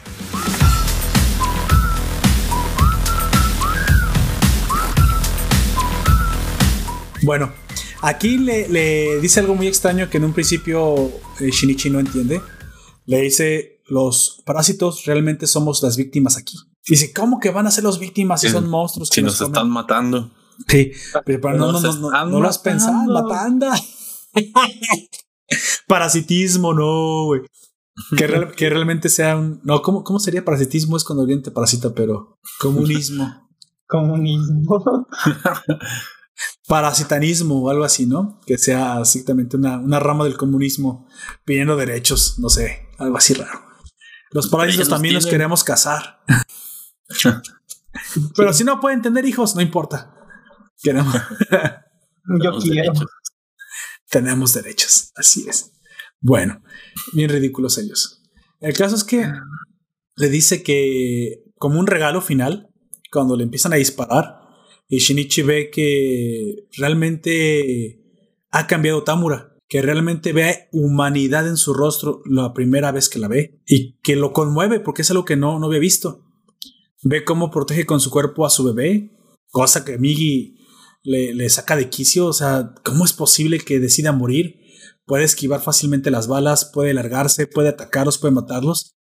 Sin embargo, pues expondría al bebé a una bala. Y de hecho sí, porque gracias a que creció su cabello, lo, cubre de una bala que iba directamente a él. Entonces, ni siquiera arriesgar un poco ese bebé estaba dentro de los parámetros, parámetros aceptables para Tamura. Esta humanidad que por fin ve, ve en Shinichi en la cara de Tamura le hace entender el ruego, la súplica, que por primera vez también hace este parásito y apela a la humanidad de Shinichi. Apela por encontrar dentro de ese humano modificado un poco de la famosa empatía que los ha vuelto tan exitosos en el mundo. Y la encuentra. Y yo quiero decir que precisamente no solamente la encuentra, la libera. De alguna forma esa humanidad había quedado atrapada. Murano era testigo misma, la, la novia de Shinichi, de que esta humanidad se estaba extinguiendo. Quiero pensar que era como la, la cola del Charizard, el Charmander se estaba apagando en un, en un viento helado. Sin embargo, a través de este vínculo de la humanidad, de la maternidad, creo que es lo único que pudo haber hecho estallar algo dentro de, de Shinichi. Sí, porque se convierte en su madre. sí es. Así es, a eso es lo que iba. Lo explota y apela a la humanidad que todavía existe en Shinichi y lo hace surgir. Eh, a, contrario de, la, de las opiniones de Migi, él se queda eh, contra todo pronóstico no corre acerca eh, lejos de, de Tamura y permite que se le acerque. Le entrega el bebé en una última, pues último deseo del parásito, que es que encuentre una buena familia que cuide de él. Algo que no se explica, que no se entiende, pero si conectas con la, con la conferencia, precisamente era parte de la explicación o de lo que carecía de explicación dentro del reino animal, que era ¿Por qué hacer un acto desinteresado por alguien más? ¿Por qué? ¿Por qué hacerlo? Pues básicamente Tamura nos demuestra que, es a través de la humanidad que realmente se construyen los vínculos más potentes. Que lo descubre. Y que lo hace más. nuestra motivación. Así es. La motivación del humano. Le entrega al bebé y muere. Y sinceramente voy a decir que yo sentí feo. Sentí más feo que cuando se murió Kana. es que aquí se murió por pendeja, güey. Pero este se murió, pues. Por descubrir qué, era y cómo. Injustamente, o sea, dije, recabrones, ¿por qué la llenan de balas y no he hecho nada? Sí, exactamente. O sea, y creo que lo maneja así a propósito el, el autor, ¿eh? que sientas realmente empatía por, por Tamura el parásito que quiso ser humano, básicamente. Anyway, está para pensarse. De este capítulo del podcast? El parásito. Ah, no, pero tú lo acabas de bautizar, amigo. Ah, no ma. A ver, déjame que No, no, no, no, pero qué curioso. Ya, aquí ya lo apunté. El parásito, el parásito, el parásito, parásito. Mira qué curioso juegas con el acento. Bueno, me estoy distrayendo. Ok, que quiso ser humano. Gracias, amigo. Ya lo apunté. Entonces, Reiko, pues aquí muere como toda una heroína, sinceramente. Creo que no puedo decir algo menos. Me, me parece que ella... Ajá. Descubre al final lo que significa ser un humano. Creo que es la forma en la que el autor te lo dice a ti también, rompiendo la cuarta pared, diciéndote, mira, a pesar de todos nuestros fallos, a pesar de que sí somos destructivos y y tenemos ciertas oscuridades, ciertas sombras, también tenemos ciertas luces. Y esta es una de nuestras mejores cualidades, ¿va? La, cuidarnos de nuestros infantes es lo que nos ha hecho tan exitosos. Eh, Shinichi llora, de nuevo, algo que no pudo hacer ni en el funeral de Kana. Vuelve a derramar lágrimas por, pues no sé, por alguien más, por el parásito, por el bebé, por todo. Y hasta cierta, cierta manera, pues siente felicidad. Esta, nostalgia, melancolía. Eh, no sé bien cómo describir el sentimiento que pudo haber sentido Shinichi, pero creo que es una mezcla de ambas. melancolía creo que describe más lo que sintió. Esta clase de, tristeza nostálgica, pues pero al final mezclado con aceptación de la donde, Sí, todo lo que le sucedió. Después de todo lo que ha pasado, puede llorar. se Sí. rompe. Se rompe. Pero está bien, ¿no? Que se rompa, porque el hecho que te puedas romper también significa que puedes ser humano. Así es. Fíjate, Algo que, el- que ya había perdido. es que te fijas lo monstruoso, lo monstruoso que eres si no puedes hacerlo. Algo, algo tan simple. ¿Recuerdas incluso esta película que me encantó de, de ¿se fue de Pixar o fue Disney o fue Disney Pixar? Ya no lo sé. La de los sentimientos. ¿Cómo se? Intensamente. ¿Recuerdas que, que la tristeza tiene su objetivo en el humano? Que es, que es, que es este procesar estos sentimientos Sí. negativos. O sea, pero que el- la felicidad la ha estado engañando todo este tiempo, Exacto, es que- convirtiendo todas esas tristezas en alegrías fingidas. Es, ingen es ingenuo creer que todo estará lleno de luces. Otra vez, Bojack, güey. Tu oscuridad existe, la tienes que atajar. Y una vez que la atajes, te darás cuenta que lo que quede, por muy difícil, por muy masticado que sea, es la vida. Y vivirla es feliz, güey. La, vi- vivir la vida, por muy dura que sea, es la felicidad. Pero si la evitas, temiendo la oscuridad, solo te vas a hundir más en ella. Yo por eso creo que el suicidio Solo hubiera sido una. malo. Yo creo que el suicidio hubiera sido una mala, un mal final por aquello de que el mensaje dado sería a escapar de la realidad. Eso fue lo que tuvo que haber hecho. Sí. No, güey. Vives y le enfrentas, Remy, porque no te puedes morir. Tú tienes que sufrir, güey. Y tienes que sufrir porque eso es lo que realmente los hombres hacen. La sufren. Sí, creo, creo que estuvo bien el hecho de que viviera porque ahora tienes que limpiar tu mierda, güey. Básicamente ese es el mensaje para Bojack. Pero bueno, y también es el mensaje para, para, pues para muchos protagonistas de muchas series, para Remy y también para, para aunque bueno, Remy nunca hizo nada malo, creo que sí, güey, si nomás sufre por sufrir, pobrecillo. Dale. Van a sufrir. Deberíamos Porque hacer una crónica de Remy algún día. De Candy. Son muchos. Que, que la voten. ¿Qué, qué, qué te parece que la voten, güey? Que la voten los, los oyentes. Voy a poner una votación en, en Facebook. Y si votan Remy, pues va, ¿no? Pero tristecitas, o como Voy a poner, si esto tiene más de 100 likes, va la crónica de Remy, güey. Eh, Ya, ya, ya, ya que el, está fuera de mis manos, que el destino decida, güey. que- la voy a poner barata, güey. 100 likes para hacer la crónica de Remy. ¿Te like? Solamente si ustedes están de acuerdo, obviamente, porque la hago con ustedes. Allá va. Porque son muchos capítulos, pero no hay pedo. No, pero lo- los podemos planear como esto, esto que hicimos: 12 capítulos un domingo y 12 capítulos otro domingo de Parasite. Una, para poder darle el respeto que se merece la obra, porque pues, para cubrirla bien se requiere mucho tiempo. Y también para poderle meter a nuestra cosecha, ser espontáneos el entretenimiento. Recuerda que andarnos por las ramas y ciertas ramificaciones también son parte del podcast. Si no, simplemente seríamos un audiolibro, güey. Pues para audio- audiolibros, pues así mejor ves la serie. Pues mejor un audiolibro. un audiolibro. Ah, así, Pues, literal. Los audiolibros, no todos son iguales. así Pero, es. pues, o sea, pues el concepto es de que nosotros le la lectura del, del libro. Sí, claro, no. o De hecho, creo que. Me gusta pensar que estamos acompañando a la gente. Ya esto ya lo vio mucha gente. De hecho, no creo que no sé, no creo realmente que les guste escuchar una historia que no han visto. Si la pueden ver, creo que les gusta escuchar algo que ya vieron, porque precisamente eh, tienes el se- ese sentimiento de la, de la de la colaboración del grupo, de la pertenencia, en el que mira, también les gustó lo mismo que yo, que a mí me gustó. ¿Opinarán lo mismo que yo? Yo muchas veces así también escucho podcast, ¿eh? Hay cosas que yo ya vi, hay cosas que, de hecho, por eso me gusta escuchar reseñas. ¿Estarán de acuerdo conmigo? Sí, no, si no, ¿por qué? Sí, sí, ¿por qué? ¿Por qué? Ah, mira, yo no había visto este ángulo. Creo que realmente eso es lo que nos llama. Porque informativo no es, y no, y no es tampoco mi, idea que esto sea informativo. Creo que debe ser una, un acompañante y un, en- pues para entretener, para que pases el tiempo más, más, este, más rápido, ¿no? Normalmente yo me gusta pensar que la gente está haciendo algo productivo, o si no, al menos lo estamos acompañando en un momento para que sea menos tedioso. O sea, ya sabes, hacer la comida, barrer el piso, lavar la ropa, darle de comer al perro. um, si tienes perro, darle de comer al gato. Encontrar al gato primero para darle de comer. Oye, güey, Pim, Pam volvió, ¿o Jack?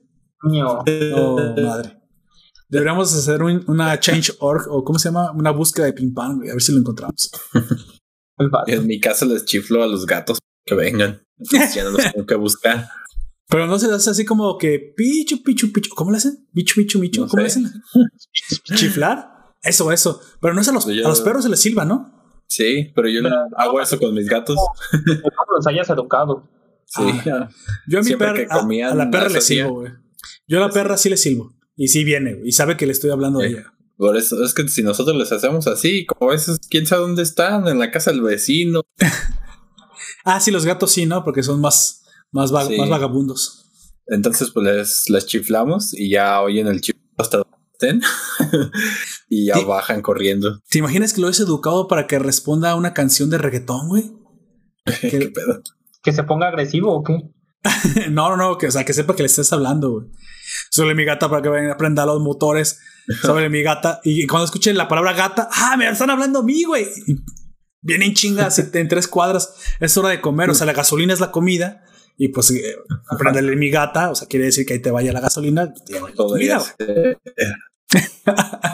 Sí, mira, Yesutok No nos dice que está haciendo tarea de filosofía mientras escucha esto. Muy bien hecho. Yesutok, exactamente. Porque mucho de la filosofía de Parasite es muy interesante y muy real. Ah, un poco ecologista, sí, pero Mientras tanto, como de chale. que- bueno. Que sí, estoy escuchando estos. Perfecto. A mí me divierte, güey, porque estoy, me pongo un reto. A ver, la próxima vez que a Gunter le dé lag, quiero ver si puedo lograr armar la frase completa. Adivinar qué, qué dice. Así es.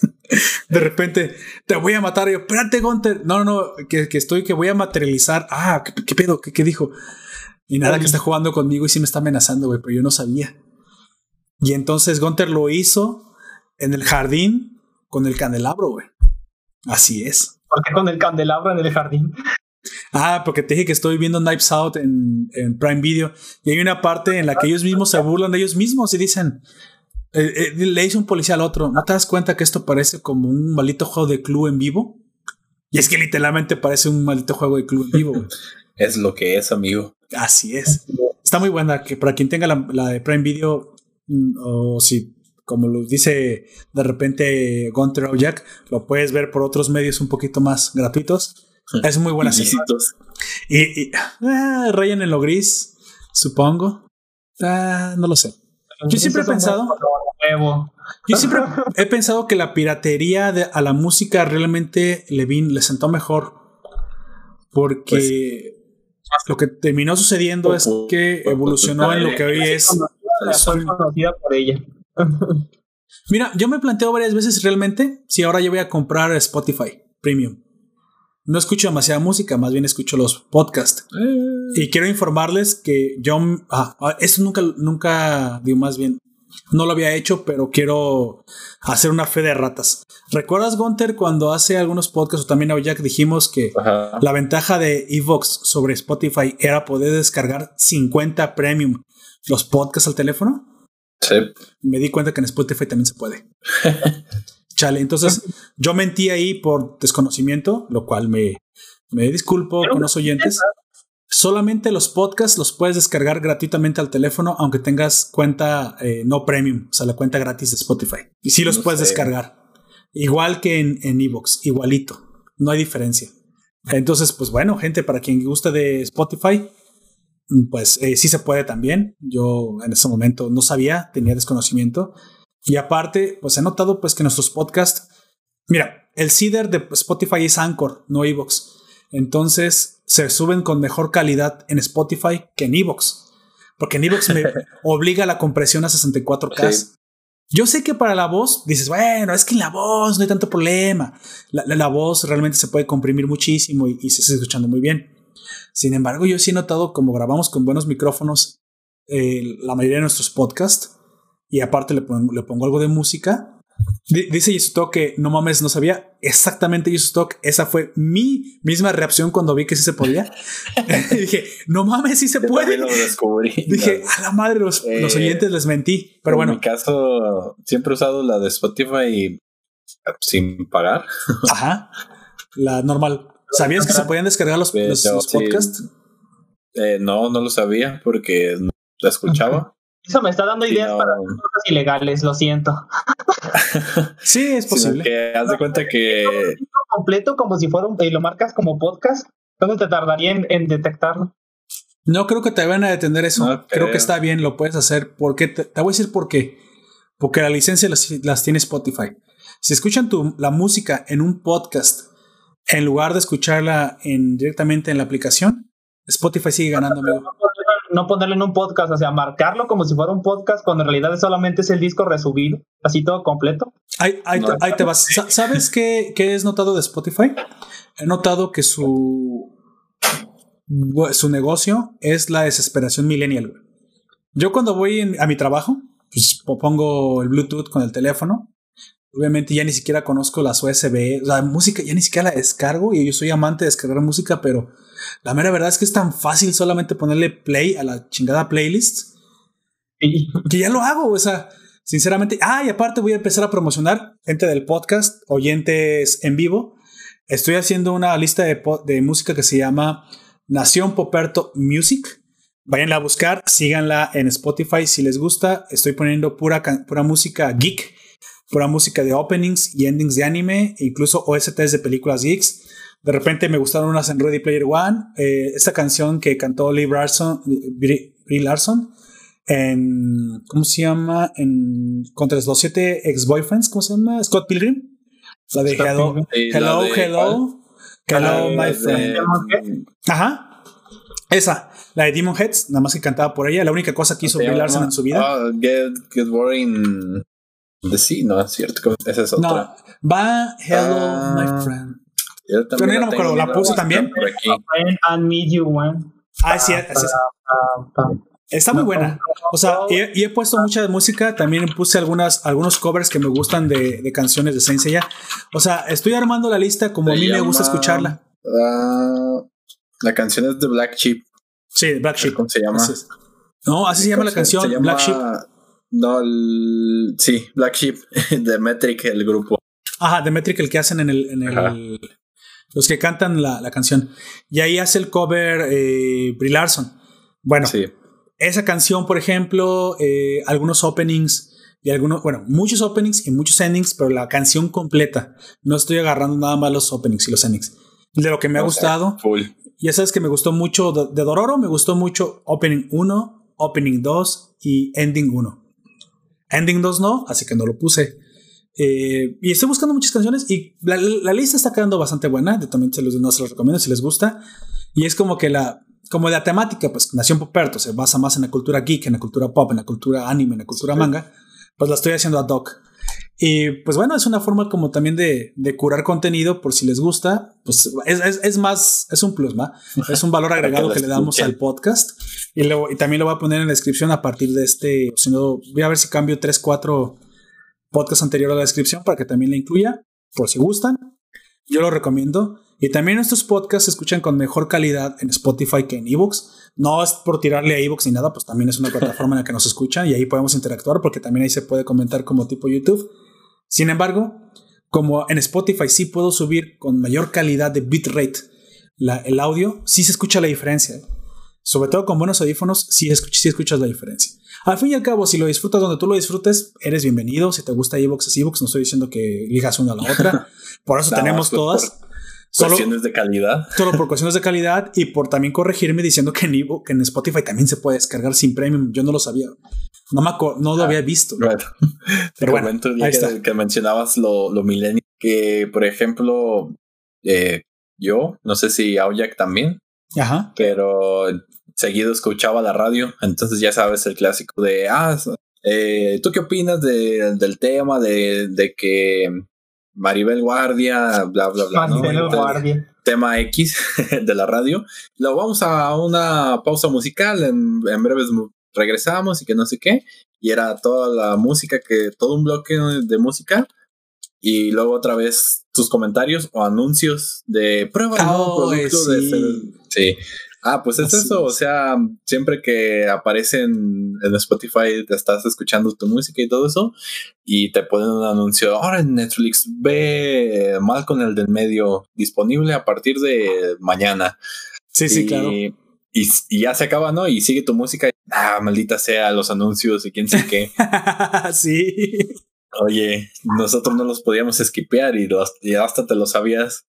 De hecho, la- a lo que me refería con la desesperación millennial es que en Spotify, si tú lo utilizas en la PC, no hay ninguna diferencia. En la PC tú puedes escuchar la música este, eligiendo las canciones. Creo que nomás puedes hacer 10 saltos, o sea, hacerle skip. La única diferencia. En una hora, en una hora. O sea, 10 saltos en una hora. 10 saltos. Y en el teléfono no puedes elegir la canción que tú quieras, simplemente tienes que poner listas de reproducción y se reproducen aleatoriamente. Pero precisamente lo que yo todo el tiempo hacía, incluso cuando descargo la música, es hacer en mi computadora con el Music Bee, que fue el último programa que utilizo y hasta ahorita el que Hacer las playlists. Hago las playlists y las pongo, ¿qué crees? Aleatorias. Entonces, pues sí. Ah, para mí Spotify funciona. No sé qué chiste tiene que si no la pones aleatoria. Pues sí, entonces quiere decir que no, no curaste bien la lista. ¿Estás de acuerdo? Mira, en ocasiones lo que hacía era elegir las canciones, por ejemplo, hay unas que son continuación de otra. Y, ah, sí. Y entonces, pues, sí, a veces sí, como ya las has escuchado, ya sabes en qué orden, a veces sí te, te hace raro de que, ah, ahorita sigue esta canción y sigue otra y es como y mi canción. Sí, así es. Y, de hecho, ah, pues, mira. Pues, las, las acomodas ya a tu gusto. Exactamente. Y, a lo que me refiero es que entonces, si tú buscas a lo mejor una canción específicamente porque la quieres escuchar muchas veces, a lo mejor lo más indicado sería que lo, hagas de YouTube, ¿no? O sea, para pagar Spotify por eso no me parece tan buena idea. Ay, en, en YouTube sí lo que. Ahí sí me quejo de los anuncios porque son bien constantes y luego te pasan uno y te vuelven a pasar otro y otro. ¿Sabes cuál es la solución, amigo? Que te metas al Discord de Nación Poperto, utilices el comando eh, signo de exclamación play, la canción que quieres, y el bot de Nación Poperto en Discord te va a reproducir la canción directa de YouTube sin necesidad de los anuncios. Vaya, qué ofertón. Qué ofertón. Ah, pues también, o sea, ya también vas a poder atrapar Pokémones ahí dentro. No sé cómo funciona eso, pero. Yo tampoco sabía muy bien. Prefiero. es muy divertido. Pokémon. Bueno, bueno, pero. ¿Estás de acuerdo que es un juego, estilo, texto? Se puede. El, Discord Nación Poperto está abierto para todo el mundo. También dejaré en la descripción de. Mira, dice Yusutok que, se ve, que le gusta la playlist y, que se ve bien. Y no solamente eso, Yusutok, te lo digo de una vez, esa playlist irá creciendo eventualmente, eventualmente, eventualmente. O sea, me puse a trabajar un par de horas en ella y fue ahorita lo que saqué, pero tengo muchas más canciones que le agregaré y espero que también descubran canciones geeks. De hecho, puse la de Warriors, la nueva de League of Legends, que me, que me encanta. No, porra, marrano, cabrón. No va a haber. Este, pero eso tal vez haga otra. Ah, no, pero. Ah, vaya. Está, ah, por ejemplo, Warriors de. Tú sabes que es de Imagine Dragons, pero en la versión que cantó para la para la nueva temporada de League of Legends. Y está bastante buena, a mí me gusta mucho esa nueva, esa nueva adaptación de Warriors. Y hay, bastante, bastante música que espero que descubra. La de True Damage. Ah, es cierto. Y no la puse, fíjate. Pues mira, ahí tengo una en pendiente, ahí tengo la lista que le seguiré, le seguiré agregando.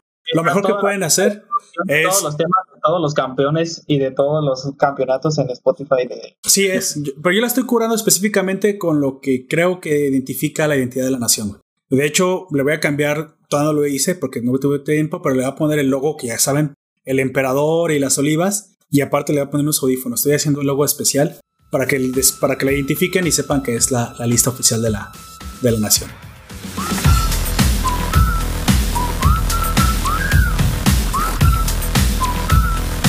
Bueno, continuamos precisamente con, el, con la crónica. Aquí, después de su muerte, precisamente pues Shinichi recobra sus sentimientos. Murano lo ve. Y esta mujer tiene una capacidad extrasensorial al estilo de Kana, pero más, más, por ser la novia, más que por tener un poder. Más sutil. Más sutil.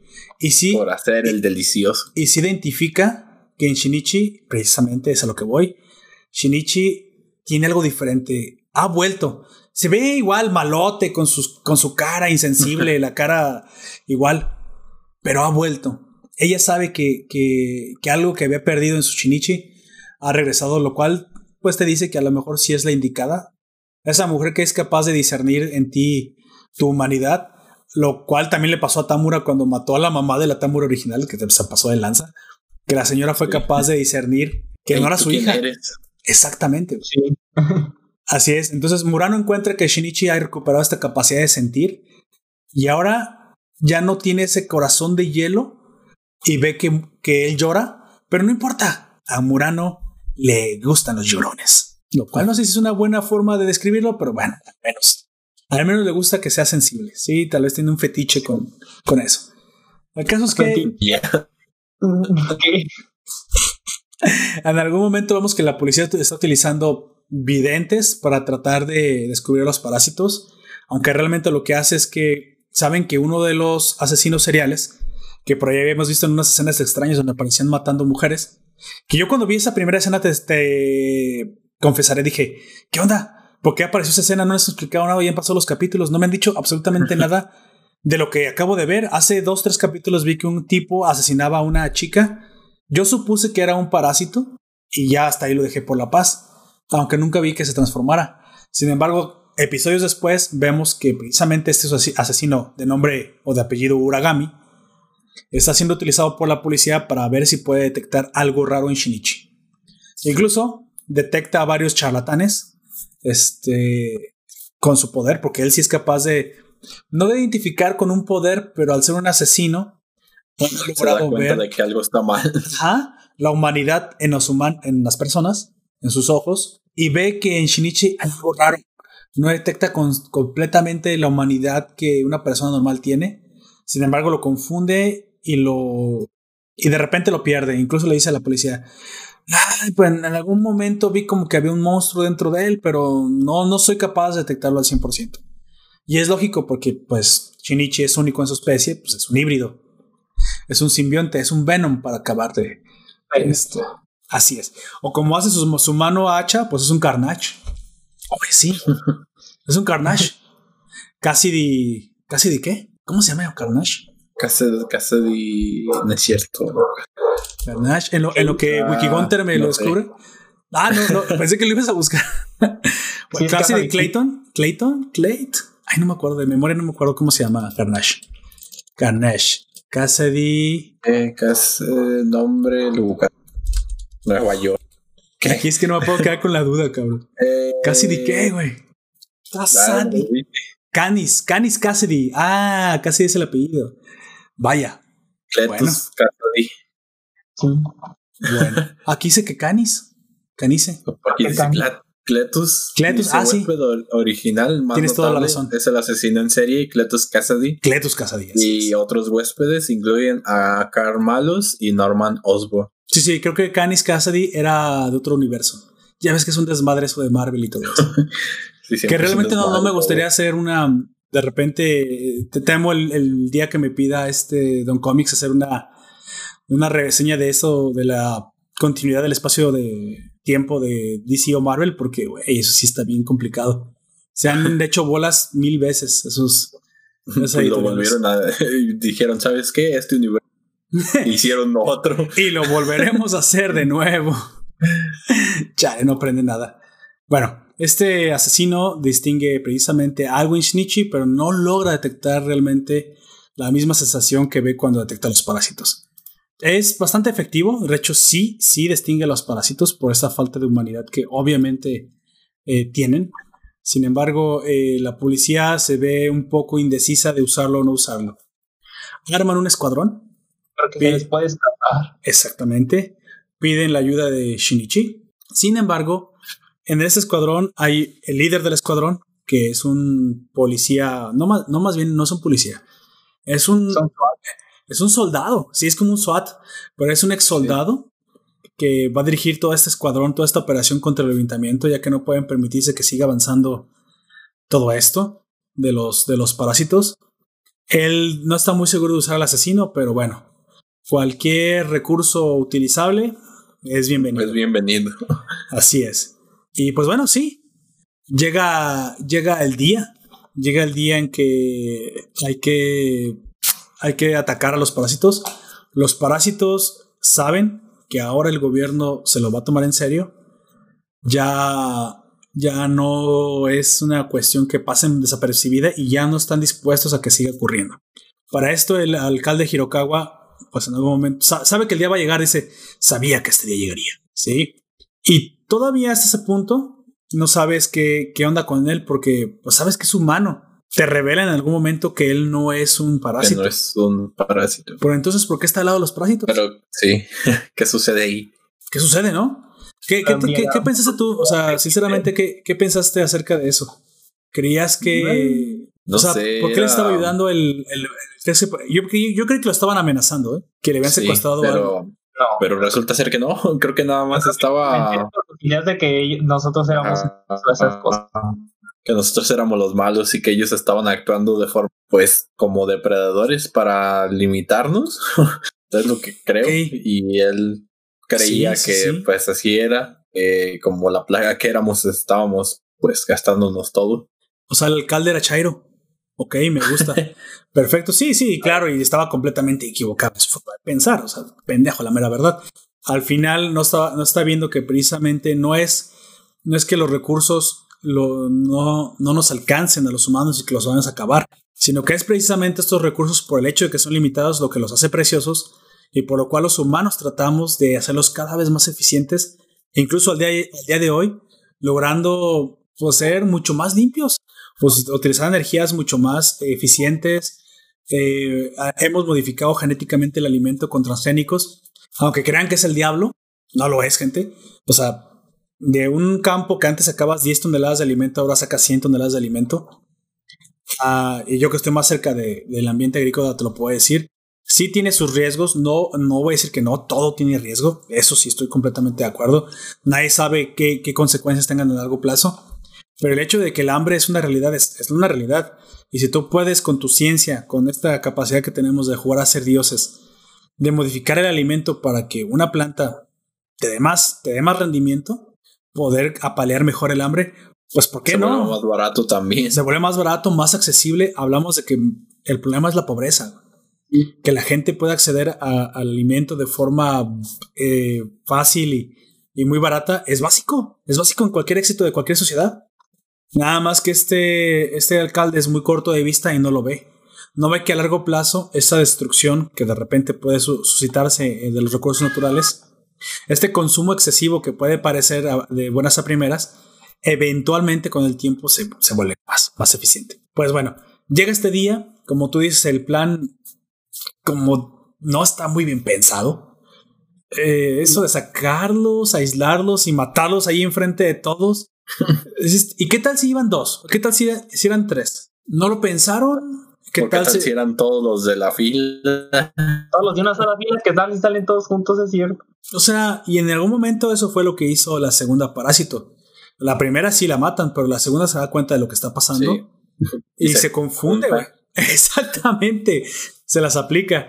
Y, y- y aquí pasa lo que dijo Gontra hace rato que me dio muchísima risa. Que del, de tres, dos de los tres personas que se confundieron con, con el radar, el asesino dice, dispárale. Y le dispara al que corre, porque corre es el humano, güey, porque tenía miedo. y dice el, el- el asesino, ups, ese no era. Oja, no dice acá. Se pasó de lanza. Sí. Oye, pero Ya se le bien sabía que era el otro. Sí, bien sabía y no quiso decir, cabrón. Pues eh, se desata aquí, no puedo decir otra cosa más que la masacre. ¿Sí? Pasan muchísimas cosas dentro de la alcaldía. Este, la gente se, se asusta, los parásitos se dan cuenta que los están esperando.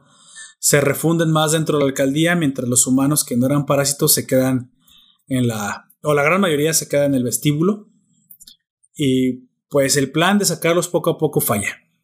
El alcalde se da cuenta de esto y por eso, usando pues como una táctica rápida, logra meterse junto con todos los parásitos a, los, a las habitaciones del ayuntamiento, frustrando el plan de los, de los soldados de tener una limpia, segura y rápida. ¿Sale? Sin embargo, el- la orden es tirar a matar. Y para eso el líder no se tienta el corazón. En algún momento hay un humano que reclama que te, que te dije que te quedaras abajo, que no, que... Y lo mata, güey. Y es humano. te está diciendo que le vale un comino que lo que esté enfrente de su arma sea un humano. Él no va a permitir que un parásito se escape. Y si para eso va a tener algunas, digamos, Bajas. daños bajas o daños colaterales, está dispuesto a tenerlas. ¿Qué te pareció esta escena del... A mí me gustó mucho el ayuntamiento, ¿eh? Todo el arco del ayuntamiento. A mí me encantó. Creo que es de lo mejorcito de la temporada. ¿Qué te pareció a ti? Como el, aunque también el tipo, el, el SWAT este se me hizo muy bien tonto. por, por el plan, por cómo reacciona, no sé. El- el- Pero era bastante buen combatiente, ¿eh? Es que era soldado, Sí. güey. Él, él no era, com- no era estratega. Él no piensa, él dispara. Ay, sí, güey. Exactamente. ¿Qué fue lo que más te gustó de todo esta, de todo este parafernalia del ayuntamiento, amigo? Todo lo que hace el goto. ¿Cómo, cómo se la dice, manos les van a faltar para pelarme la verga y eso pasa. ¿Cuál? Sí, literal.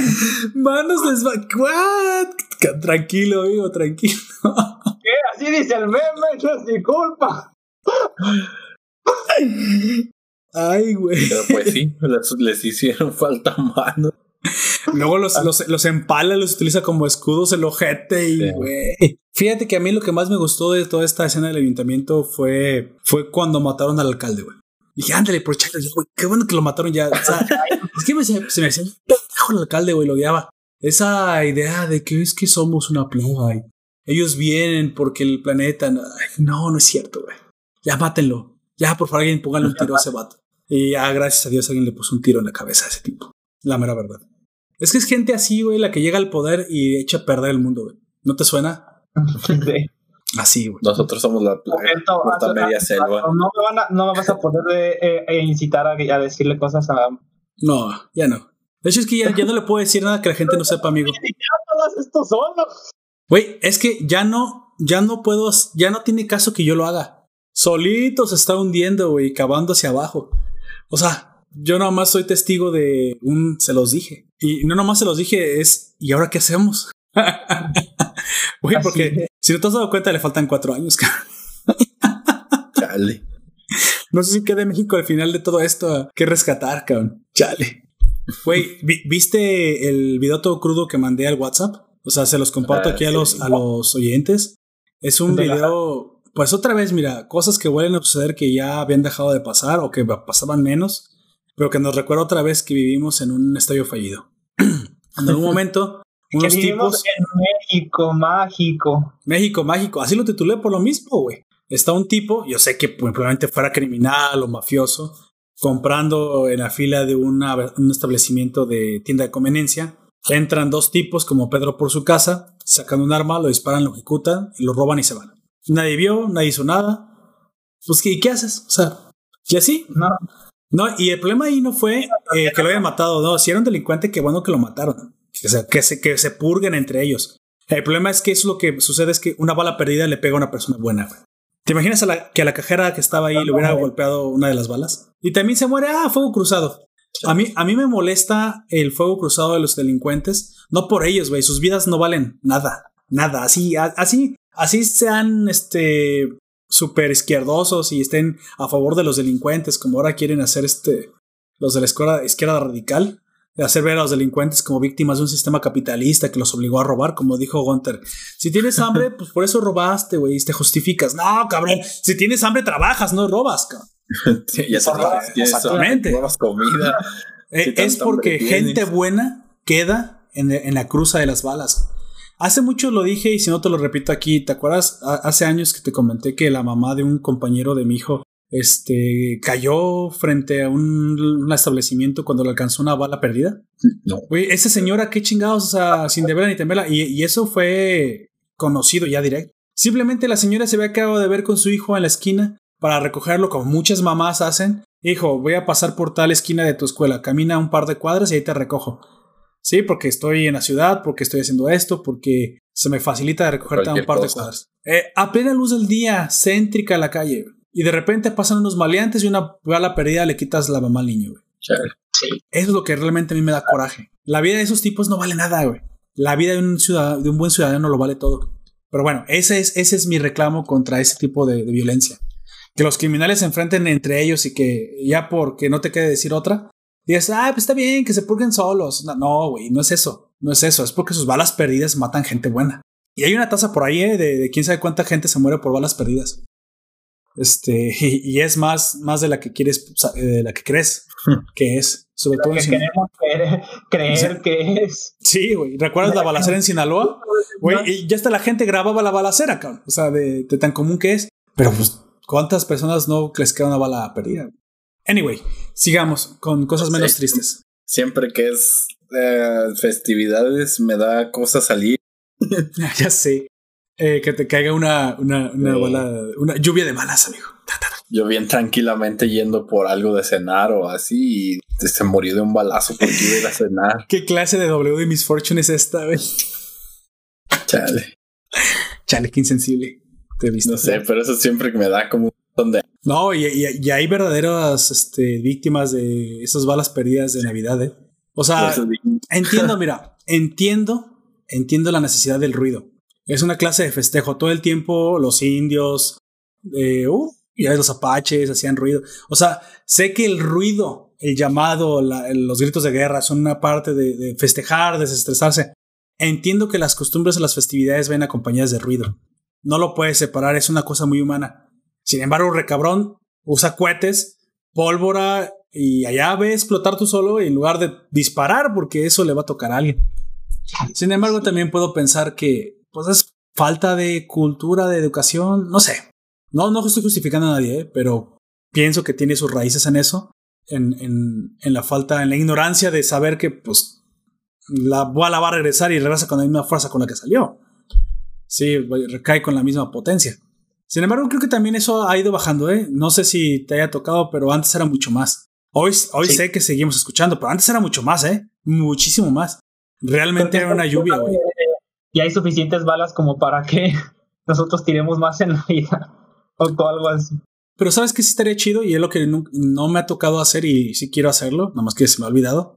En esa, esa época sí era conseguir los cohetes y ya, pues ya a las 12 de la noche, pues ya prenderlos, ¿no? Y lanzarlos y mira qué bonito, fuegos artificiales. Claro, con su debido entrenamiento y cohetes, pues no tan peligrosos. Y con la supervisión del adulto, yo soy el adulto, así que me voy a supervisar.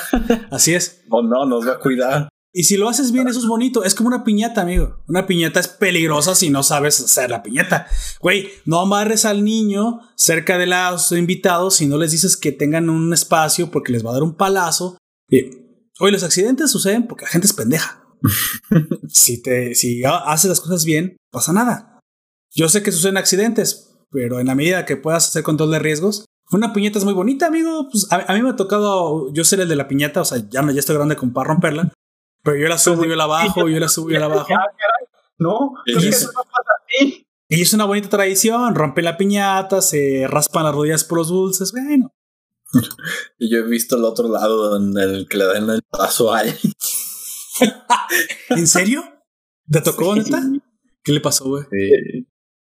le, le abrieron la frente porque se rompió el palo con el que le estaban pegando la piñata. Lo que una vez yo vi es que era una piñata de esas de barro y se, se rompió la cuerda y le cayó encima al que la estaba rompiendo. No. También. Un ratazo, bueno, pero un ratazo no es. ¿Estás de acuerdo que no es lo mismo que tener un palazo? piñata de barro toda completa, llena de dulces, le cayó en la cabeza al tipo. Se vio Sí, bien feo la gente. Sí, cierto, porque es- cort- luego cortaban como que el hilo que los detenía, ¿no?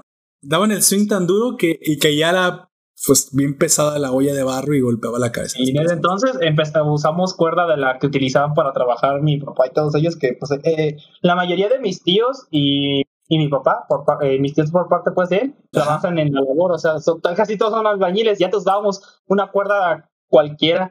Y desde entonces empezamos a usar cuerda de la que ellos utilizaban para su trabajo. Ah, y bueno, en mi casa siempre utilizamos reata, reata de caballo, eh, una reata gruesa. Que sí, sí está, sí está cabrón. Si lo pones con el alambre de colgar la ropa, esa madre no va a aguantar los, los, los golpes. No, hay otra cosa también que utilizamos de un tiempo para acá, ya no pues, utilizamos pañeta- piñatas de barro, eh. Utilizamos No, piñatas ya- de, de periódico, de cartón. Nosotros seguimos utilizando, pero porque a mi abuela, no sé, que como que a mi abuelita le gusta escu- escuchar los golpes de la, la de barro. Quiero No que, idea, pues, quiero que la- truenen como cabezas de judíos. Ya ves, pues en su época, ya sabes tú. No, ella no fue de esa época, tampoco está tan viejita. Güey, pero no, no te ha tocado escuchar así como que. Te voy a decir una frase que mi abuela dice, y estoy seguro que mi abuela no es este.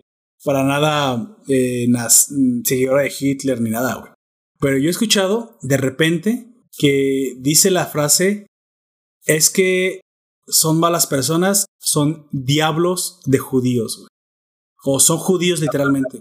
Hablando de judío como si fuera algo malo. Ah, Pero pues, mi abuelita ya tiene casi 80, o sea, tiene 80 años. No estoy seguro que ella no es este. Realmente no le está dese- de- deseando el mal a los judíos, pero creo que es una frase. Sí, ya es algo que se le eh, que se terminó arraigando. ¿Y dónde está acuñado y cómo está acuñado? Eso es lo que me da mucho interés saber. Pero bueno, aquí, aquí la cuestión es que las tradiciones se deben de vivir con mucho cuidado y pues siguen siendo bonitas, ya no disparan al, al aire. Supongo, mira, supongo que si estás allá en la sierra, supongo en el cerro y allá en, una, en un rancho lejos de la mano de Dios, y te dan la oportunidad de disparar al aire, dado en diagonal, supongo hacia la nada, supongo que ahí, bueno, se puede hacer, ¿no? Pero no dentro de la ciudad. sí, o menos allá en tu colonia. Bueno, aunque tu colonia los, los disparos son todos los días y no, por, y no es por. No, es por, festejo. ¿eh? No. Chale. Por festejo. Ojalá fuera por festejo, pero no, no, no, no es por festejo.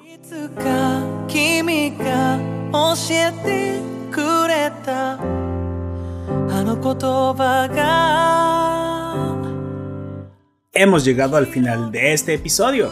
Esperamos haya sido de tu agrado. Nos encantaría que dejaras tus comentarios y opiniones en la descripción de esta publicación.